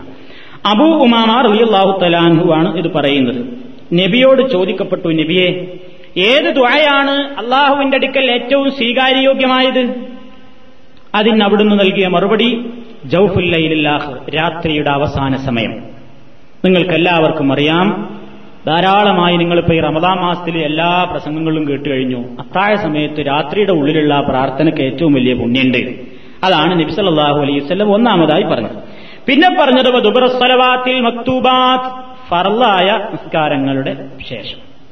അപ്പൊ നിസ്കാരത്തിന്റെ ശേഷം റിക്കറിനും ദുവാക്കും ഏറ്റവും വലിയ പുണ്യുണ്ട് എന്ന് എല്ലാവരും മനസ്സിലാക്കുക. ഇത് പ്രത്യേകം പറയാൻ കാരണം നമസ്കാരത്തിന്റെ ശേഷം കൂട്ടപ്രാർത്ഥന ഇല്ല എന്നുള്ളത് നമ്മൾ എല്ലായിടത്തും പറയാറുണ്ട്. ഹദീസുകളുടെ അടിസ്ഥാനത്തിൽ നിസ്കാരത്തിന്റെ ശേഷം ഇമാമ സലാം വീട്ടിക്കഴിഞ്ഞതിന് ശേഷം ഇങ്ങോട്ട് തിരിഞ്ഞിരിക്കുക. എന്നിട്ട് എല്ലാരോടും പിന്നെ നിസ്കാരം കഴിഞ്ഞ അൽഫാത്യഹ നമ്മുടെ നാട്ടിലൊക്കെ പല പള്ളികളിലും കാണാം. അൽഫാത്യഹ അഫാത്യഹ വിളിച്ചു സൂറത്തുൽ ഇഖ്ലാസ്. ഒരാൾ അപ്പൊ എല്ലാവരും മുഅബ്ബറത്തൈൻ. അപ്പൊ എല്ലാവരും വേറെ ചൊല്ലി. അതാണ് കഴിഞ്ഞാൽ പിന്നെ എല്ലാവരും സുബാനല്ലോ അലഹമില്ല അള്ളാഹ് ഇങ്ങനെ ഒരാൾ ഇങ്ങനെ ചൊല്ലിക്കൊടുത്ത് അത് കഴിഞ്ഞതിന്റെ ശേഷം പിന്നെ അഫുദൽ ദിക്കർ ഒരു കൂട്ടമായിട്ടൊരു ലാ ഇലാഹ ഇല്ലല്ലാഹു ലാ ഇലാഹ ഇല്ലല്ലാ അതും കഴിഞ്ഞ് പിന്നെ അത് കഴിഞ്ഞിട്ട് പിന്നെ പിന്നെ ഇമാം ഇങ്ങനെ തിരിഞ്ഞിരുന്നിട്ട് അലഹമില്ല മസീദാനുണ്ട് ഇമാമിന് ശ്വാസം മുട്ടുമ്പോ മാത്രം ആമീൻ പറയുന്ന ഒരു ഏർപ്പാട്. അർത്ഥമൊന്നും ആർക്കും അറിയില്ല. മൂപ്പരിക്ക് എപ്പോഴാ ശ്വാസം മുട്ടിയത്? അവിടെയുണ്ട് ആമീൻ പറയും ചിലപ്പോൾ സ്റ്റോപ്പിലൊന്നും ആയിട്ടുണ്ടാവില്ല. അവിടെയുണ്ട് ആമീൻ പറയുന്ന സമ്പ്രദായം. ഇത് നിസ്കാരത്തിന്റെ ശേഷം നബിസല്ലാഹു അലൈഹി വസ്ലം ചര്യയാക്കിയിട്ടില്ല എന്നാണ് കൂട്ടപ്രാർത്ഥനല്ല നിസ്കാര കൂട്ടപ്രാർത്ഥന ഇല്ല എന്നല്ല ഫർദ് നിസ്കാരത്തിന്റെ ശേഷം കൂട്ടപ്രാർത്ഥന നബിസല്ലാഹു അലൈഹി വസ്ല്ലം സമ്പ്രദായമാക്കിയിട്ടില്ലാത്തതുകൊണ്ട് അത് അനാചാരമാകുന്നു. ഇതാണ് വിഷയം. ഈ വിഷയം ജനങ്ങളുടെ മുമ്പാകെ പരിശുദ്ധമായ ഹദീസുകളുടെ അടിസ്ഥാനത്തിൽ സമർത്ഥിക്കുമ്പോൾ ചില ആളുകൾ എതിർപക്ഷത്തുള്ള ചില ആളുകൾ അവർ പറയും ജനങ്ങളോട് കണ്ടോ? വഹാബികളുടെ പ്രസംഗം കേൾക്കരുത്. അവരുടെ കുത്തുബക്ക് പോകരുത്. അവരുടെ പ്രസിദ്ധീകരണങ്ങൾ വായിക്കരുത്. എന്താ കാരണം? അവർ ദ്വയനെ എതിർക്കുന്ന കൂട്ടരാണ്. അവർക്ക് ദ്വയല്ല. ദ്വയല്ലാത്ത കൂട്ടർ ആ ദ്വയല്ലാത്ത കൂട്ടരാണെങ്കിൽ പടച്ചോൻ തന്നെ പറഞ്ഞു നിങ്ങൾ ദ്വാർക്കൂലെങ്കിൽ അള്ളങ്ങളെ പരിഗണിക്കൂല. അപ്പൊ വഹാബികളെ പരിഗണിക്കൂല എന്ന് അള്ള ഖുർആാനിൽ തന്നെ പറഞ്ഞിട്ടുണ്ട്. അതുകൊണ്ട് പരിഗണിക്കപ്പെടാത്ത പാർട്ടിയിലേക്ക് പോകണ്ട സാധാരണക്കാർ വിചാരിക്കും ആ ഇയാൾ പറഞ്ഞോടും കുറച്ചൊക്കെ കാര്യമുണ്ട് എന്ന് വിചാരിച്ചിട്ടിരിക്കും. നമ്മൾ എന്താ പറയുന്നത്? നിസ്കാരത്തിന്റെ ശേഷമുള്ള ദിക്കറുകളും ദുവാകളും സമയമുള്ളവൻ അനുഷ്ഠിക്കുന്നത് ഏറ്റവും പുണ്യകരമാണ്. ഇപ്പൊ എത്ര നേരം നിങ്ങൾ കേട്ട എന്താണ്? ഇതിന്റെ ശേഷമുള്ള ദിക്കറിന്റെ ദുവാടിയും പുണ്യം പോരിശയാണ് പോയി കേട്ടത്. എന്നാലും ആളുകളെ തെറ്റിദ്ധരിപ്പിക്കുക ഈ നിസ്കാരത്തിന്റെ ദുവാ എല്ലാവരും നീ എഴുന്നേറ്റ് ഒറ്റ ഓട്ടം ഓടും. ഏതെങ്കിലും ഒരു മനുഷ്യന് ധൃതിണ്ടെങ്കിൽ പിന്നെ അവൻ എഴുന്നേറ്റ് പോണ്ടേ? അത് ഏത് സംഘടനക്കാരനായാലും ചെയ്യില്ല. അത് മുജാഹിദായി എന്നുള്ളതുകൊണ്ടല്ല. പിന്നെ ഒരാൾക്ക് സമയമുണ്ടെങ്കിൽ അവൻ അവിടെ ഇരുന്ന് നിർവഹിക്കട്ടെ നിർബന്ധമല്ല. സുന്നത്താണ്. ചെയ്താൽ അവൻ എമ്പാടും പ്രതിഫലമുണ്ട് കൂലിയുണ്ട്. അവൻ നിസ്കാരത്തിന്റെ ശേഷമുള്ള ദ്വാ ഓരോരുത്തരും അവനവന്റെ പ്രശ്നം ഇരുന്ന് പറയേണ്ട സമയമാണ്. ഏറ്റവും പ്രാർത്ഥനക്ക് ഉത്തരം കിട്ടുന്ന സമയം അർത്ഥറിയാതെ അങ്ങനെ വേറൊരാൾക്ക് വിട്ടുകൊടുക്കല്ല? എന്റെ കാര്യങ്ങൾ എന്താണെന്ന് എല്ലാവരും കൂടി അവിടെ കൂട്ടായിട്ടിരുന്ന് പ്രാർത്ഥിക്കുക എന്ന് പറഞ്ഞാൽ തന്നെ എന്താണ്? എല്ലാവരും പ്രാർത്ഥിക്കണം. ഒരാൾ പ്രാർത്ഥിച്ച് ഇങ്ങനെ മറ്റേയാൾ ആമീൻ പറയലല്ല. അതിന് മറ്റു പല സമയങ്ങളും സമ്പ്രദായങ്ങളും ഉള്ളയിടത്ത് നമുക്ക് അങ്ങനെ ചെയ്യാം. ഇപ്പൊ നബിസല്ലാഹു അലൈവല്ലം വെള്ളിയാഴ്ച മിമ്പറിൽ വെച്ച് പ്രാർത്ഥിച്ചു. എല്ലാവരും ആമീൻ പറഞ്ഞു. നമ്മളത് നിർവഹിക്കുന്നു. ആർക്കെങ്കിലും എതിർപ്പുണ്ടോ? കൂട്ടപ്രാർത്ഥന എന്നുള്ള തത്വത്തോടല്ല എതിർപ്പ്. അല്ലെങ്കിൽ ഇപ്പൊ നമ്മൾ ഒരു ഒരു യാത്ര പോവുകയാണ്. അല്ലെങ്കിൽ നമ്മൾ ഒരു പ്രസംഗം. നമ്മൾ പ്രസംഗം തീർന്ന അവസാനം നമ്മൾ ഞാൻ അങ്ങനെ പ്രാർത്ഥിക്കുന്നു നിങ്ങൾ ആമീൻ പറയുന്നില്ലേ? അപ്പോൾ കൂട്ടുപ്രാർത്ഥന എന്നുള്ള തത്വത്തോടല്ല അവിടെ എതിർപ്പ്. നേരെ മറിച്ച് എന്താണ്? നിസ്കാരത്തിന്റെ ശേഷം നബിസല്ലാഹു അലൈഹി വസ്ല്ലം ഇങ്ങനെ മഹ്മൂമിയങ്ങളുടെ നേരെ തിരിഞ്ഞിരിക്കുകയും അവിടുന്ന് ഉറക്കെ ദ്വാ ചെയ്യുകയും അത് കേട്ട് മഹ്മൂമിയങ്ങൾ ആമീൻ പറയുകയും ചെയ്ത ഒരു സമ്പ്രദായം പ്രവാചകന്റെയോ സഹാബാ കിറാമിന്റെയോ ജീവിതത്തിൽ ഉണ്ടായിട്ടില്ല. അതുകൊണ്ട് അത് അനാചാരമാകുന്നു. ഇത്രേ നമ്മൾ പറയുന്നത് അപ്പൊ ചില ആൾക്കാർ എന്നിട്ട് എന്താണ് ചെയ്യാറുള്ളത്? നമസ്കാരത്തിന് ശേഷം ദ്വായന വരിക്കില്ല എന്ന് പറയാറുണ്ട്. ഓരോരുത്തരും അവനവന്റെ പ്രശ്നം ഇരുന്നു കൊണ്ട് പറയാണ് ചെയ്യേണ്ടത്. നിങ്ങൾക്കൊക്കെ നൂറ് നൂറായിരം ആവശ്യങ്ങളുണ്ടാവും. എനിക്ക് എന്റേതായ പ്രശ്നങ്ങളുണ്ടാവും. ഒക്കെ നമ്മൾ അള്ളഹാനോട് ഇരുന്നിട്ട് അവിടെ ഒറ്റക്കൊറ്റക്ക് ഓരോരുത്തരായിട്ട് പറയുന്ന സമ്പ്രദായമാണ് ഫർദ് നിസ്കാരങ്ങളുടെ ശേഷം മഹാനായ നബി കരീം സല്ലാഹു അലൈഹി വസ്ലമും സ്വഹാബാക്ക് റാമും നിർവഹിച്ചിട്ടുള്ളത് എന്നാണ് നമ്മൾ പറഞ്ഞു വരുന്നത്. പിന്നെ ചില ആൾക്കാരെന്ത് ചെയ്യുന്നറിയോ? ഇതിന് മറുപടി പറയാൻ വേണ്ടി ചില ആളുകൾ ഇങ്ങനെ പറയാറുണ്ട്. നിസ്കാരത്തിന്റെ ശേഷം ദ്വാക്ക് പുണ്യുണ്ട് എന്നുള്ള ഹദീസും പറയും. എന്നിട്ട് പിന്നെ ഏതെങ്കിലും ഒരു സമൂഹം ഇങ്ങനെ കൂട്ടമായിട്ട് അള്ളഹാനോട് പ്രാർത്ഥിച്ചാൽ അതിന് പ്രത്യേക പുണ്യുണ്ട് എന്നുള്ള ഹദീസ് രണ്ടും കൂടി ഇങ്ങോട്ട് ചേർത്ത് പറയും. അങ്ങനെ രണ്ടും കൂടെ ചേർത്ത് പറഞ്ഞതുകൊണ്ട് ഇസ്ലാമിലെ ഒരു കാര്യം സ്ഥിരപ്പെടുകയില്ല. അത് നമ്മൾ പ്രത്യേകം മനസ്സിലാക്കാൻ ഒരു ഉദാഹരണം മാത്രം മതി. അള്ളാഹുവിന്റെ പ്രവാചകൻ ശരിയാക്കിയിട്ടില്ലാത്തടത്ത് നമ്മളിങ്ങനെ യുക്തി കൂടെ കൂട്ടി യോജിപ്പിക്കാൻ പറ്റൂല എന്നുള്ളതിനൊരു ഉദാഹരണം ഞാൻ പറഞ്ഞുതരാം. ഫർദ് നമസ്കാരങ്ങൾ. ഒറ്റയ്ക്ക് നിസ്കരിക്കുന്നതിനേക്കാൾ ഇരുപത്തിയേഴ് ഇരട്ടി പ്രതിഫലമാണ് ജമായത്തായിട്ട് നിസ്കരിക്കുന്നത്. അല്ലേ? അതിൽ യാതൊരു സംശയവുമില്ല. ഫർദായ നിസ്കാരം ഇരുപത്തിയേഴ് ഇരട്ടി കൂലിയാണ് ഒറ്റയ്ക്ക് നിസ്കരിക്കുന്നതിനേക്കാൾ ജമായത്തായി നിർവഹിച്ചാൽ. പള്ളി കയറിയാൽ രണ്ടിറക്കത്ത് തഹിയത്ത് നിസ്കാരം സുന്നത്തുണ്ട്. എല്ലാവർക്കും അറിയാം. അപ്പൊ ഒരാൾ പള്ളി കയറിയിട്ട് കുറെ ആൾക്കാർ ഒപ്പാട് പള്ളി കയറി. നമ്മളൊക്കെ ക്ലാസ് കഴിഞ്ഞിട്ട് ഒന്നിച്ചാണ് കയറിയായിരിക്കും നിങ്ങൾ എന്നോട് പറയണം ആ നിൽക്കിങ്ങൾ ഇരുപത്തിയേഴ് കൂലിയല്ല? തയ്യത്ത് ഇരിക്കാം നമുക്ക് എല്ലാവരും ഒപ്പല്ല വന്ന്? ഏതായാലും നിങ്ങൾ ഇമാമയ്ക്ക് ഇരുപത്തിയേഴ് കൂലിയാണല്ലോ. ഞങ്ങളൊക്കെ ബാക്കിൽ തയ്യത്ത് ഇരിക്കട്ടെ എന്ന് പറഞ്ഞ നിങ്ങൾ എന്താ നിങ്ങളെ പറ്റി എന്തായി? നിങ്ങൾക്ക് എന്ന് ഓരോരുത്തർക്കും എന്താ പറയുള്ളത് ഹേ ഇരുപത്തിയേഴ് കൂലിയുള്ള ഒരു കാര്യം എന്തിനാ നിങ്ങൾ നഷ്ടപ്പെടുത്തിയത് നിങ്ങൾ ആരെങ്കിലും ചോദിക്കുവോ? എന്നാ അതേ ചോദ്യമാണ് ഇവിടെ ചില ആൾക്കാർ ചോദിക്കുന്നത്. നിസ്കാരത്തിന്റെ ശേഷം ദ്വാക്ക് ഏറ്റവും പുണ്യല്ലേ? ഉണ്ട് അത് അവിടെയാണ്. കൂട്ടമായി പ്രാർത്ഥിച്ച സന്ദർഭങ്ങളില്ലേ? ഉണ്ട് അത് വേറെ സന്ദർഭങ്ങളാണ്. ഇവിടെ എന്തുകൊണ്ട് ചെയ്യുന്നില്ല? ഇവിടെ നബി സല്ലാഹു അലൈസിൽ അത് കാണിച്ചു അപ്പൊ ഇരുപത്തി ഇരുപത്തിയേരട്ടി പുണ്യുണ്ട് വിചാരിച്ചിട്ട് തയ്യത്തുകാരൻ നമ്മൾ ആരും ജമായത്തായിട്ട് നിർവഹിക്കാറില്ല. എന്തേ കാരണം? നബി അത് അങ്ങനെ ഒറ്റയ്ക്ക് ചെയ്തതായിട്ടാണ് കാണിച്ചു തന്നത്. അതേപോലെ ഫർദ് നിസ്കാരങ്ങളുടെ ശേഷമല്ലാത്ത പല സമയങ്ങളിലും നബി കൂട്ടമായി പ്രാർത്ഥിച്ച മഹമൂമിങ്ങൾ സഹാബത്ത് ആമീൻ പറഞ്ഞ സന്ദർഭങ്ങൾ ഉണ്ടായിട്ടുണ്ട്. അതും ഇതുമായിട്ട് യോജിപ്പിച്ചിട്ട് കാര്യമില്ല. നബി സല്ലാഹു അലൈവല്ലം ഫർദ് നിസ്കാരത്തിന്റെ ശേഷം ഒരിക്കലെങ്കിലും തിരിഞ്ഞിരുന്നു ഉറക്കെ പ്രാർത്ഥിച്ച് ആമീൻ പറഞ്ഞതായിട്ട് ഒറ്റ ഹദീസിലും വന്നിട്ടില്ല. അതുകൊണ്ടാണ് നിസ്കാര ശേഷം കൂട്ടുപ്രാർത്ഥനയില്ല എന്ന് നമ്മൾ പറയുന്നത്. ഇനി നബി സല്ലാഹു അലൈഹി വസ്ല്ല അവിടെ ഇരിക്കാറുണ്ടായിരുന്നത് തന്നെ.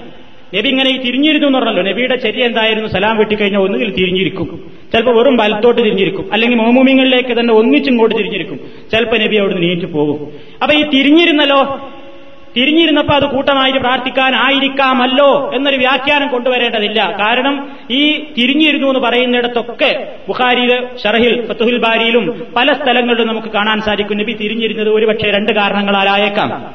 ഒന്ന് നബി സ്വഹാബത്തിന് എന്തെങ്കിലും ഉപദേശിക്കാണ്ടെങ്കിൽ നിസ്കാരത്തിന്റെ സമയം ഉപയോഗപ്പെടുത്തിയിരുന്നു. അപ്പോ എന്തെങ്കിലും ക്ലാസ് എടുത്ത് തീർക്കാൻ വേണ്ടി തിരിഞ്ഞിരിക്കും. അതല്ലെങ്കിൽ വരുന്ന ആളുകൾ തെറ്റിദ്ധരിക്കരുത് ഇപ്പോഴും നിസ്കാരത്തിൽ തന്നെയാണ് എന്ന് വിചാരിക്കാതിരിക്കാനാണ് ഇങ്ങോട്ട് തിരിഞ്ഞിരിക്കുന്നത്. നിസ്കാരം കഴിഞ്ഞിരിക്കുന്നു. എന്ന് മനസ്സിലാക്കാൻ വേണ്ടിയായിരുന്നു. ഈ രണ്ടാലൊരു വ്യാഖ്യാനാണ് ഇവരൊക്കെ പറഞ്ഞു കാണുന്നത് അതല്ലാതെ ദ്വാ ചെയ്യാൻ വേണ്ടി ഉറക്കെ പ്രാർത്ഥിക്കാൻ വേണ്ടിയായിരുന്നു എന്ന് ആരും പറഞ്ഞിട്ടില്ല. അപ്പൊ അവിടെയൊക്കെ നമ്മൾ മനസ്സിലാക്കിയിരിക്കേണ്ടത് ഈ വിഷയം നബിസല്ലാഹു അലഹി വസ്ല്ലമില്ലെന്ന് ഇങ്ങനെയേ സ്ഥിരപ്പെട്ടു വന്നിട്ടുള്ളൂ. അതുകൊണ്ട് അത് ചെയ്യലാണ് നല്ലത്. മറ്റുള്ളത് അനാചാരമാകുന്നു എന്നർത്ഥം. പിന്നെ എന്താ എന്തെന്നെ തെളിവ് കണ്ടാലും ചില ആൾക്കാർക്ക് നിസ്കാരം കഴിഞ്ഞ് സലാം വീട്ടിൽ കഴിഞ്ഞ് ഉടനെ എടുത്ത് ഉറക്കെ പ്രാർത്ഥിച്ചില്ലെങ്കിൽ അതൊരു ദ്വഴയാകൂല എന്ന് ആർക്കെങ്കിലും തോന്നലുണ്ടെങ്കിൽ നമുക്ക് യാതൊരു നിർവാഹമില്ല പറഞ്ഞു കൊടുക്കാൻ മാത്രമേ പറ്റുള്ളൂ ഇത്രയേ ഇസ്ലാമിന്റെ പ്രവാചകൻ നമുക്ക് കാണിച്ചു തന്നിട്ടുള്ളൂ എന്നർത്ഥം അതിൽ തന്നെയും വേറൊരു വിഷയം കൂടെ മനസ്സിലാക്കാൻ ഉമ്മുസലമാവി റളിയല്ലാഹു തലാൻ പറയാണ് കാന റസൂലുള്ളാഹി സ്വല്ലല്ലാഹു അലൈഹി വസല്ലം ഇദാ സല്ലമ ഖാമൻ നിസാഉ ഹീന യഖ്ലി തസ്ലീമഹു وهو يمكث في مقامه يسيرا قبل أن يقوم قالت نرى والله أعلم أن ذلك كان لكي ينصرف النساء قبل أن يدركهن الرجال ഇമാം ബുഖാരി റിപ്പോർട്ട് ചെയ്ത ഹദീസാണ്. മുസൽമാ ബീവി പറയുന്നു നബി സലാം വീട്ടിക്കഴിഞ്ഞാൽ പെണ്ണുങ്ങളൊക്കെ ആദ്യം എഴുന്നേൽക്കും. നബി സലാം വീട്ടിക്കഴിഞ്ഞാൽ ഉടനെ പെണ്ണുങ്ങൾ ആദ്യം എഴുന്നേൽക്കും. അപ്പോ നബി എംകുസുഫി മക്കാമി യസീറൻ കബുലാഞ്ഞക്കൂമ നബി അവിടെ കുറച്ചു നേരം ഇങ്ങനെ ഇരിക്കും. എന്നിട്ട് ആ സഹാബ സ്ത്രീ തന്നെ പറയുന്നു ഞാൻ വിചാരിക്കുന്നത് എന്തിനാ നബി ആ കുറച്ച് സമയം ഇരുന്നതെന്നറിയോ? ലിക്കൈ അൻസരിഫ് നിസാവ് ബാക്കിലുള്ള പെണ്ണുങ്ങളൊക്കെ ഞാൻ പിരിഞ്ഞു പോയിക്കോട്ടെ. കബുലാൻ നുതിരിക്കഹുന്ന രിജാലു വഴിക്ക് വെച്ച് പുരുഷന്മാർ അവരുമായി കൂടിക്കലരാതിരിക്കാൻ. ഉണ്ടോ? സലാം വീട്ടിക്കഴിഞ്ഞാൽ ഉടനെ പെണ്ണുങ്ങൾ നീറ്റു. അവരാദ്യം പോയി അവരെ വീടുകളിലേക്ക് എത്തും എന്നിട്ട് ആണുങ്ങളെ എഴുന്നേൽക്കാറുള്ളൂ. അത്രയും സമയം നബി ആണുങ്ങളും അവിടെ ഇരിക്കും. അപ്പൊ എന്തിനാണത്?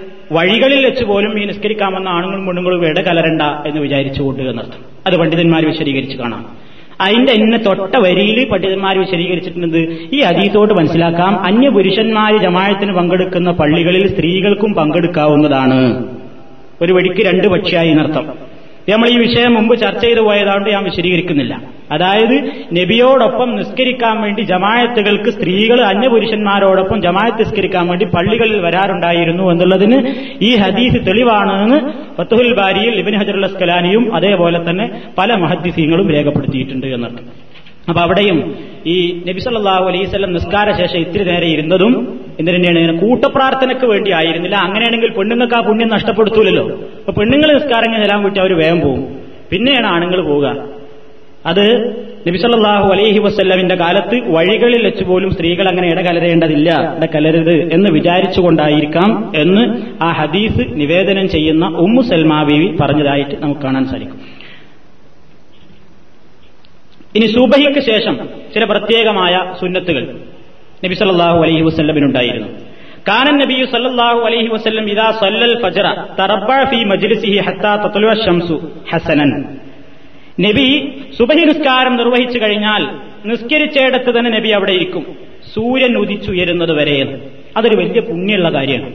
സുബഹിസ്കാരം കഴിഞ്ഞിട്ട് സമയം സൗകര്യമൊക്കെ ഉണ്ടെങ്കിൽ അവിടെ ഇരിക്കുന്നത് ഏറ്റവും വലിയ പുണ്യമുള്ള കാര്യമാണ്. അതിൽ തന്നെയും മൻ സല്ല സുബഹ ജമാ ആരെങ്കിലും സുബഹി ജമാഅത്തായിട്ട് നിർവഹിക്കുകയും സുമ്മ കാത എതുക്കുറുല്ലാഹ ഹത്താ തത്തുല ഷംസു സൂര്യൻ ഉദിച്ചുയരുന്നത് വരെ അവൻ അവിടെ തന്നെ ഇരിക്കുകയും എന്നിട്ട് സൂര്യൻ ഉദിച്ചുയർന്നതിന് ശേഷം സുമ്മ സല്ല റക്കായത്തൈനി. രണ്ട് റക്കായത്ത് സുന്നത്തും നിസ്കരിച്ചിട്ട് ഒരാൾ പിരിഞ്ഞു പോരുകയാണെങ്കിൽ കാനത്തിലഹു അജിരി ഹജ്ജത്തിൻ വഴുമ്ര ഒരു ഹജ്ജിന്റെയും ഉമ്രയുടെയും പ്രതിഫലമുണ്ട് എന്നാണ് നബി സല്ലല്ലാഹു അലൈഹി വസല്ലം പറഞ്ഞിട്ടുള്ളത്. ഈ ഹദീസ് അത്തർഹീബ് തർഹീബ് ഹാഫിദ് മുന്തിരിയുടെ കിതാബാണ്. അതിലെ സഹിയായ ഹദീസുകൾ മാത്രം ഇമാം നാസിറുദ്ദീൻ അൽബാനി ഷെയ്ഖ് നാസിറുദ്ദീൻ അൽബാനി അതിലെ സഹിയായ ഹദീസുകൾ മാത്രം എടുത്ത് ക്രോഡീകരിച്ച കിതാബുണ്ട്. അതാണ് സഹീഹ് തർഹീബ് തർഹീബ്. ആ ഗ്രന്ഥത്തിന്റെ നൂറ്റി എൺപത്തി എട്ടാം പേജിൽ ഈ ഹദീസ് ഹസനും സഹീഹുമായിട്ട് രേഖപ്പെടുത്തിയതായി നമുക്ക് കാണാൻ സാധിക്കും. പിന്നെ സുബഹിന് ശേഷവും മകരിബിന് ശേഷവും ചില പ്രത്യേകമായ ദിക്കറുകൾ അതായത് നിസ്കാരം കഴിഞ്ഞ ഉടനെ സുബഹി ജമായത്ത് നിസ്കാരം നിർവഹിച്ചു കഴിഞ്ഞ ഉടനെയും മകരിബ് നിസ്കാരം കഴിഞ്ഞ ഉടനെയും ലാ ഇലാഹ ഇല്ലല്ലാഹു വഹ്ദഹു ലാ ശരീക ലഹു ലഹുൽ മുൽക്കു വലഹുൽ ഹംദു അലാ കുല്ലി ഖദീർ എന്ന് പത്ത് പ്രാവശ്യം ഒരാൾ ചൊല്ലിയാൽ കത്തബല്ലാഹു ലഹു ബിഹിൻ ആശറ ഹസന അവൻ അള്ളാഹു പത്ത് നന്മകൾ രേഖപ്പെടുത്തും അവന്റെ പത്ത് തിന്മകൾ മായ്ക്കപ്പെടും അള്ളാഹുവിനോടുള്ള അവന്റെ ദറജകൾ പത്ത് ദറജ അവൻ അള്ളാഹുവിനോട് അടുക്കും. അത് അവന് വൈകുന്നേരമാകുന്നതുവരെയും പൈശാചിക ബാധകളിൽ നിന്നുള്ള ഒരു തടസ്സമായി തീരും എന്ന് പറഞ്ഞാൽ ഒരു കാവലായി തീരും എന്ന് നബി സല്ലാഹു അലൈഹി വസല്ലം പറയുന്നു. അപ്പോ സുബഹിസ്കാരത്തിന്റെ ശേഷവും മകരിവിസ്കാരത്തിന്റെ ശേഷവും ഈ ലാ ഇലാഹ ഇല്ലല്ലാഹു വഹദഹു ലാ ശരീക ലഹു ലഹുൽ മുൽക്കു വലഹുൽ ഹംദു വഹു അലാ കുല്ലി ഷൈഇൻ ഖദീർ എന്ന് പത്ത് പ്രാവശ്യം പറയുന്നത് പുണ്യമുള്ളതാണ് പ്രത്യേകം സുന്നത്താണ് എന്ന് ഹദീസിൽ കാണാം. ഇതും അൽബാനി സഹീഹ് തർഹീബ് തർഹീബിന്റെ നൂറ്റി തൊണ്ണൂറ്റി ഒന്നാമത്തെ പേജിൽ വിശദീകരിച്ചിട്ടുണ്ട്. പിന്നെ ഒരു കാര്യം കൂടെ പറഞ്ഞ് അവസാനിപ്പിക്കാം. നിസ്കാരത്തിന്റെ ശേഷമുള്ള സമ്പ്രദായങ്ങളൊക്കെ ഇപ്പൊ നമ്മൾ ഏതാണ്ട് പറഞ്ഞു. ഈ നിസ്കാരം കഴിഞ്ഞ് സലാം വീട്ടി കഴിഞ്ഞ ഉടനുണ്ട് ഇവിടേക്ക് കാണുന്ന സമ്പ്രദായം. അസ്സാം വലൈക്കും അസ്സാം വലൈക്കും ഈ അപ്പുറം അപ്പുറം ഈ കൈ കൊടുക്കുന്ന ഒരു സമ്പ്രദായം മുസാഫഹത്ത് അതൊരു ഇസ്ലാമിലെ അഡ്രസ് ഇല്ലാത്ത ഏർപ്പാടാണ്. അത് പണ്ഡിതന്മാര് മുമ്പേ ചർച്ച ചെയ്തിട്ടുണ്ട്. ഇപ്പൊ ഷാഫി പണ്ഡിതനായ ഇസുബിൻ അബ്ദുസലാം അദ്ദേഹത്തിന്റെ ഫത്താവകളിൽ നാൽപ്പത്തിയാറ് നാൽപ്പത്തിയേഴ് പേജിലും അതേപോലെ തന്നെ ഇമാം നവി അൽ മജ്മൂഴിലും ഈ കാര്യം വിശദമായി തന്നെ പ്രതിപാദിച്ചിട്ടുണ്ട്. ഇമാം നാസറുദ്ദീൻ അൽബാനി ഈ വിഷയത്തെ സംബന്ധിച്ചും അദ്ദേഹത്തിന്റെ ആ സിൽസിലത്ത് സഹിഹ എന്ന ഗ്രന്ഥത്തിന്റെ ഒന്നാം വാള്യം ഇരുപത്തിമൂന്നാമത്തെ പേജിൽ പറയുന്നു. അമ്മൽ മുസാഫഹത്തു അഖബ് സലവാത്തി നിസ്കാരങ്ങളുടെ ഉടനെയുള്ള ഈ കൈകൊടുക്കൽ ബിദാത്തുൻ ലാ ഷക്കഫിയ അതൊരു അനാചാരമാണതിൽ സംശയമില്ല.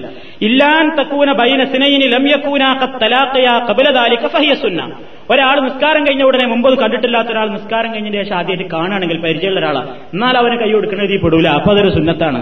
ഇതൊരു കാരണമല്ല നിസ്കരിക്കാൻ പള്ളിയിലേക്ക് വരുമ്പോൾ സലാം പറയില്ല. പള്ളിയിൽ നിന്ന് കണ്ട കൈ തരൂല ഒരു ദിവസം ഒരു പരിചയവും കാണിക്കാത്ത ആൾ അസ്ലാം വലൈക്കും റഹമത്തുള്ള അസ്ലാം വലൈക്കും റഹമത്തുള്ള എന്ന് പറഞ്ഞ ഉടനെ നമ്മളിവിടെ ഇങ്ങനെ സുബാനുള്ള എണ്ണിയും കൊണ്ടിരിക്കും ആ എണ്ണം ബാത്തിലാക്കാൻ വേണ്ടി ഇടക്കൊരു കയ്യല്ല.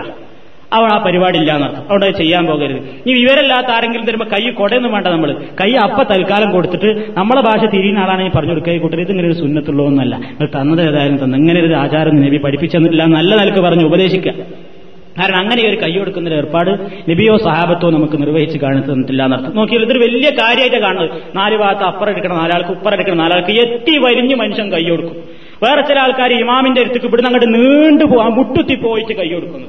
ഇതൊന്നും നബിചര്യയിൽപ്പെട്ടതല്ല. ഒരാൾ തമ്മിൽ കണ്ടുമുട്ടുമ്പോൾ അസ്ലാം വലൈക്കും മുസാഫഹത്ത്. അതല്ല നിസ്കാരം കഴിഞ്ഞതിന്റെ ശേഷം ഇതൊരു ചുന്നത്താണെന്നുള്ള നിലക്കാണ് ആൾക്കാർ ചെയ്യുന്നതെങ്കിൽ അത് ആവശ്യമില്ലാത്ത വിദഗ്ധാകുന്നു എന്ന് നമ്മൾ പ്രത്യേകമായി മനസ്സിലാക്കാം. വേറെ ചില ആൾക്കാർ നിർവഹിക്കാറുള്ള മറ്റൊരു കാര്യമുണ്ട്. ഇവിടെയൊക്കെ കാണാറുണ്ട്.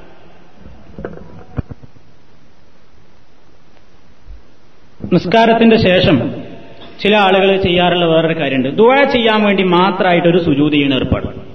അത് ഇവിടെ വന്നതിന് ശേഷമാണ് ഞാൻ പല പള്ളികളിലും ചില ആളുകളൊക്കെ അങ്ങനെ ചെയ്യുന്നത് കണ്ടത്. സുന്നത്ത് സ്കരിക്കുകയാണെന്ന് ഞാൻ പലപ്പോഴും വിചാരിച്ചു. പക്ഷെ സലാം വീട്ടി കഴിഞ്ഞതിന് ശേഷം പിന്നെ പെട്ടെന്നൊരു സുജൂത്. ആ സുജൂത് കിടന്നിട്ട് കുറെ കഴിഞ്ഞിട്ട് പിന്നെ നേരെ നീറ്റ് പോവുകയാണ്. അത്തയ്യാത്തിന് ഇരിക്കണാണല്ല. അപ്പൊ ഞാൻ ഒരാളോട് ചോദിച്ചു ഇതെന്താണ് നിങ്ങളുടെ ഒറ്റക്കൊരു സുജൂത്? ദ്വായ ചെയ്യാൻ വേണ്ടിയാണ്.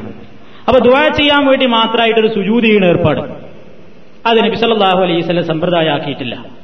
ഇമാം പിന്നെ ഷാഫി മദഹബിലെ പ്രമുഖനായ ഒരു പണ്ഡിതനാണ് അബൂ ഷാമ.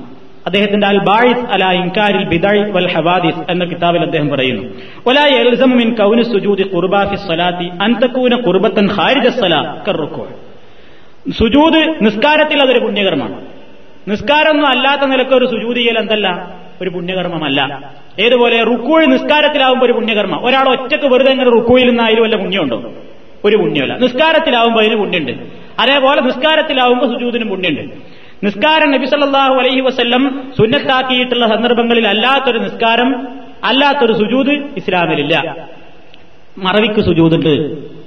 ഖുർആാനിൽ സുജൂദ് ചെയ്യേണ്ടുന്ന സ്ഥലങ്ങളെ പരാമർശിക്കുന്ന ആയത്തുകൾ ഓതിക്കൊണ്ടിരിക്കുമ്പോൾ സുജൂദുണ്ട്. അതേപോലെ തന്നെ എന്തെങ്കിലും ഒരു സന്തോഷ വാർത്ത കേട്ടാൽ ശുക്രിന് വേണ്ടി നിർവഹിക്കുന്ന സുജൂദുണ്ട്. ആ സുജൂതുകളൊന്നും അല്ലാത്ത നിലയ്ക്ക് ഒറ്റയ്ക്ക് ദ്വാ ചെയ്യാൻ വേണ്ടി മാത്രമായിട്ടുള്ള ഒരു സുജൂദ് എന്ന് പറയുന്ന ഒരു പ്രത്യേകമായ സുജൂദ് അത് അനാചാരമാകുന്നു. ഈ ഇസുബിൻ അബ്ദുസലാമിന്റെ അദ്ദേഹത്തിന്റെ ഫത്വകളിലും നമുക്കത് കാണാൻ സാധിക്കും. അവിടെയൊക്കെ അവർ പ്രത്യേകം പറഞ്ഞിട്ടുണ്ട്. എന്ത്? അതൊന്ന് നിർണയിക്കപ്പെട്ടിട്ടുള്ള സമയങ്ങളിലും സന്ദർഭങ്ങളിലും മാത്രമേ അത് ചെയ്യാൻ പറ്റുള്ളൂ. ഏതുപോലെ അറഫയിൽ നിൽക്കൽ ഏറ്റവും പുണ്യമുള്ള കാര്യമാണ്. ഹജ്ജ് അല്ലാത്ത കാലത്ത് ഒരാൾ അറഫി പോയി നിന്നിട്ട് വല്ല കാര്യമുണ്ടോ? അത് ഹജ്ജിന്റെ കാലത്ത് അറഫിയിൽ നിന്നാലേ കാര്യമുള്ളൂ. ഹജ്ജിൽപ്പെട്ടൊരു കർമ്മം എന്ന നിലയ്ക്ക്.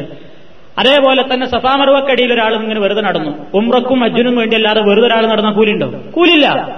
അപ്പൊ അതേപോലെ തന്നെ മുസ്തലിഫയിൽ നൃത്തം എറിയൽ ഇതേപോലെയുള്ള കർമ്മങ്ങളൊക്കെ അതിന്റേതായ ചില ഷർത്തുകളും നിബന്ധനകളുമുണ്ട്. അങ്ങനെ ചെയ്യുമ്പോൾ മാത്രമേ അതുകൊണ്ട് പുണ്യമുള്ളൂ. അപ്പൊ അത് അതല്ലാതെ നിസ്കാരം കഴിഞ്ഞ് സലാം വെട്ടി കഴിഞ്ഞിട്ട് സുജൂത് ദ്വാ ചെയ്യാൻ വേണ്ടി മാത്രമായിട്ടൊരു സുജൂതി കടന്ന് ദ്വാ ചെയ്തിട്ട് എഴുന്നേറ്റ് പോകുന്ന സമ്പ്രദായം. അത് ഇസ്ലാമിൽ പ്രവാസകൻ സല്ലല്ലാഹു അലൈഹി വസ്ല്ലം നമുക്ക് പഠിപ്പിച്ചു തന്നിട്ടില്ല. അതാണ് ആ വിഷയത്തിൽ നമുക്ക് മനസ്സിലാക്കുവാനുള്ളത്. ഇതൊക്കെ നമ്മൾ ഇവിടുന്ന് ഇങ്ങനെ സാധാരണ കാണുകയും കേൾക്കുകയും ചെയ്യാറുള്ളതും പലരും സംശയം ചോദിക്കാറുള്ളതും. അതുകൊണ്ടാണ് എടുത്തു പറഞ്ഞത്. അപ്പൊ ഇത്രയും കാര്യങ്ങളാണ് മൊത്തത്തിൽ ചുരുക്കത്തിൽ നിസ്കാരത്തിന്റെ ശേഷം ദിക്കറുകളുടെയും ദ്വാകളുടെയും ഇനങ്ങളിലായി നബി സല്ലല്ലാഹു അലൈഹി വസല്ലം നമുക്ക് കാണിച്ചു തന്നിട്ടുള്ളത്. ഇനി സെഹുവിന്റെ സുജൂദിനെ സംബന്ധിച്ചും അതേപോലെ തന്നെ കുനൂത്ത് ആ വിഷയത്തെ സംബന്ധിച്ചുമൊക്കെ നമുക്ക് പഠിക്കാനുണ്ട്. അള്ളാഹുവിന്റെ പ്രവാചകൻ കാണിച്ചു തന്ന ചര്യയിൽ ഒതുങ്ങി നിന്നുകൊണ്ട് വിവാദത്തെ നല്ല നിലയ്ക്ക് നിർവഹിക്കുന്ന അവനോട് ശുക്ർ കാണിക്കുന്ന അവനെ എപ്പോഴും ഓർത്തുകൊണ്ടിരിക്കുന്ന നല്ലവരിൽ അള്ളാഹു നമ്മെ എല്ലാവരെയും ഉൾപ്പെടുത്തുമാറാകട്ടെ. നമ്മുടെ ഇബാദത്തുകളിൽ വന്നുകൊണ്ടിരിക്കുന്ന വീഴ്ചകളും അപാകതകളും അള്ളാഹു പരിഹരിച്ച് നമുക്ക് തക്കതായ പ്രതിഫലം നൽകുമാറാകട്ടെ നമ്മിലെ രോഗികൾക്ക് അള്ളാഹു ശിഫ നൽകുമാറാകട്ടെ നമ്മുടെ മരണം അള്ളാഹു ഈമാനോടുകൂടെയുള്ളതാക്കി തീർക്കുമാറാകട്ടെ ഖബർ ശിക്ഷയിൽ നിന്നും നരക ശിക്ഷയിൽ നിന്നും അള്ളാഹു നമ്മെ കാത്തുരക്ഷിക്കുമാറാകട്ടെ اللهم ربنا تقبل منا إنك أنت السميع العليم ربنا لا تؤاخذنا إن نسينا أو أخطأنا وآخر دعوانا أن الحمد لله رب العالمين والسلام عليكم ورحمة الله وبركاته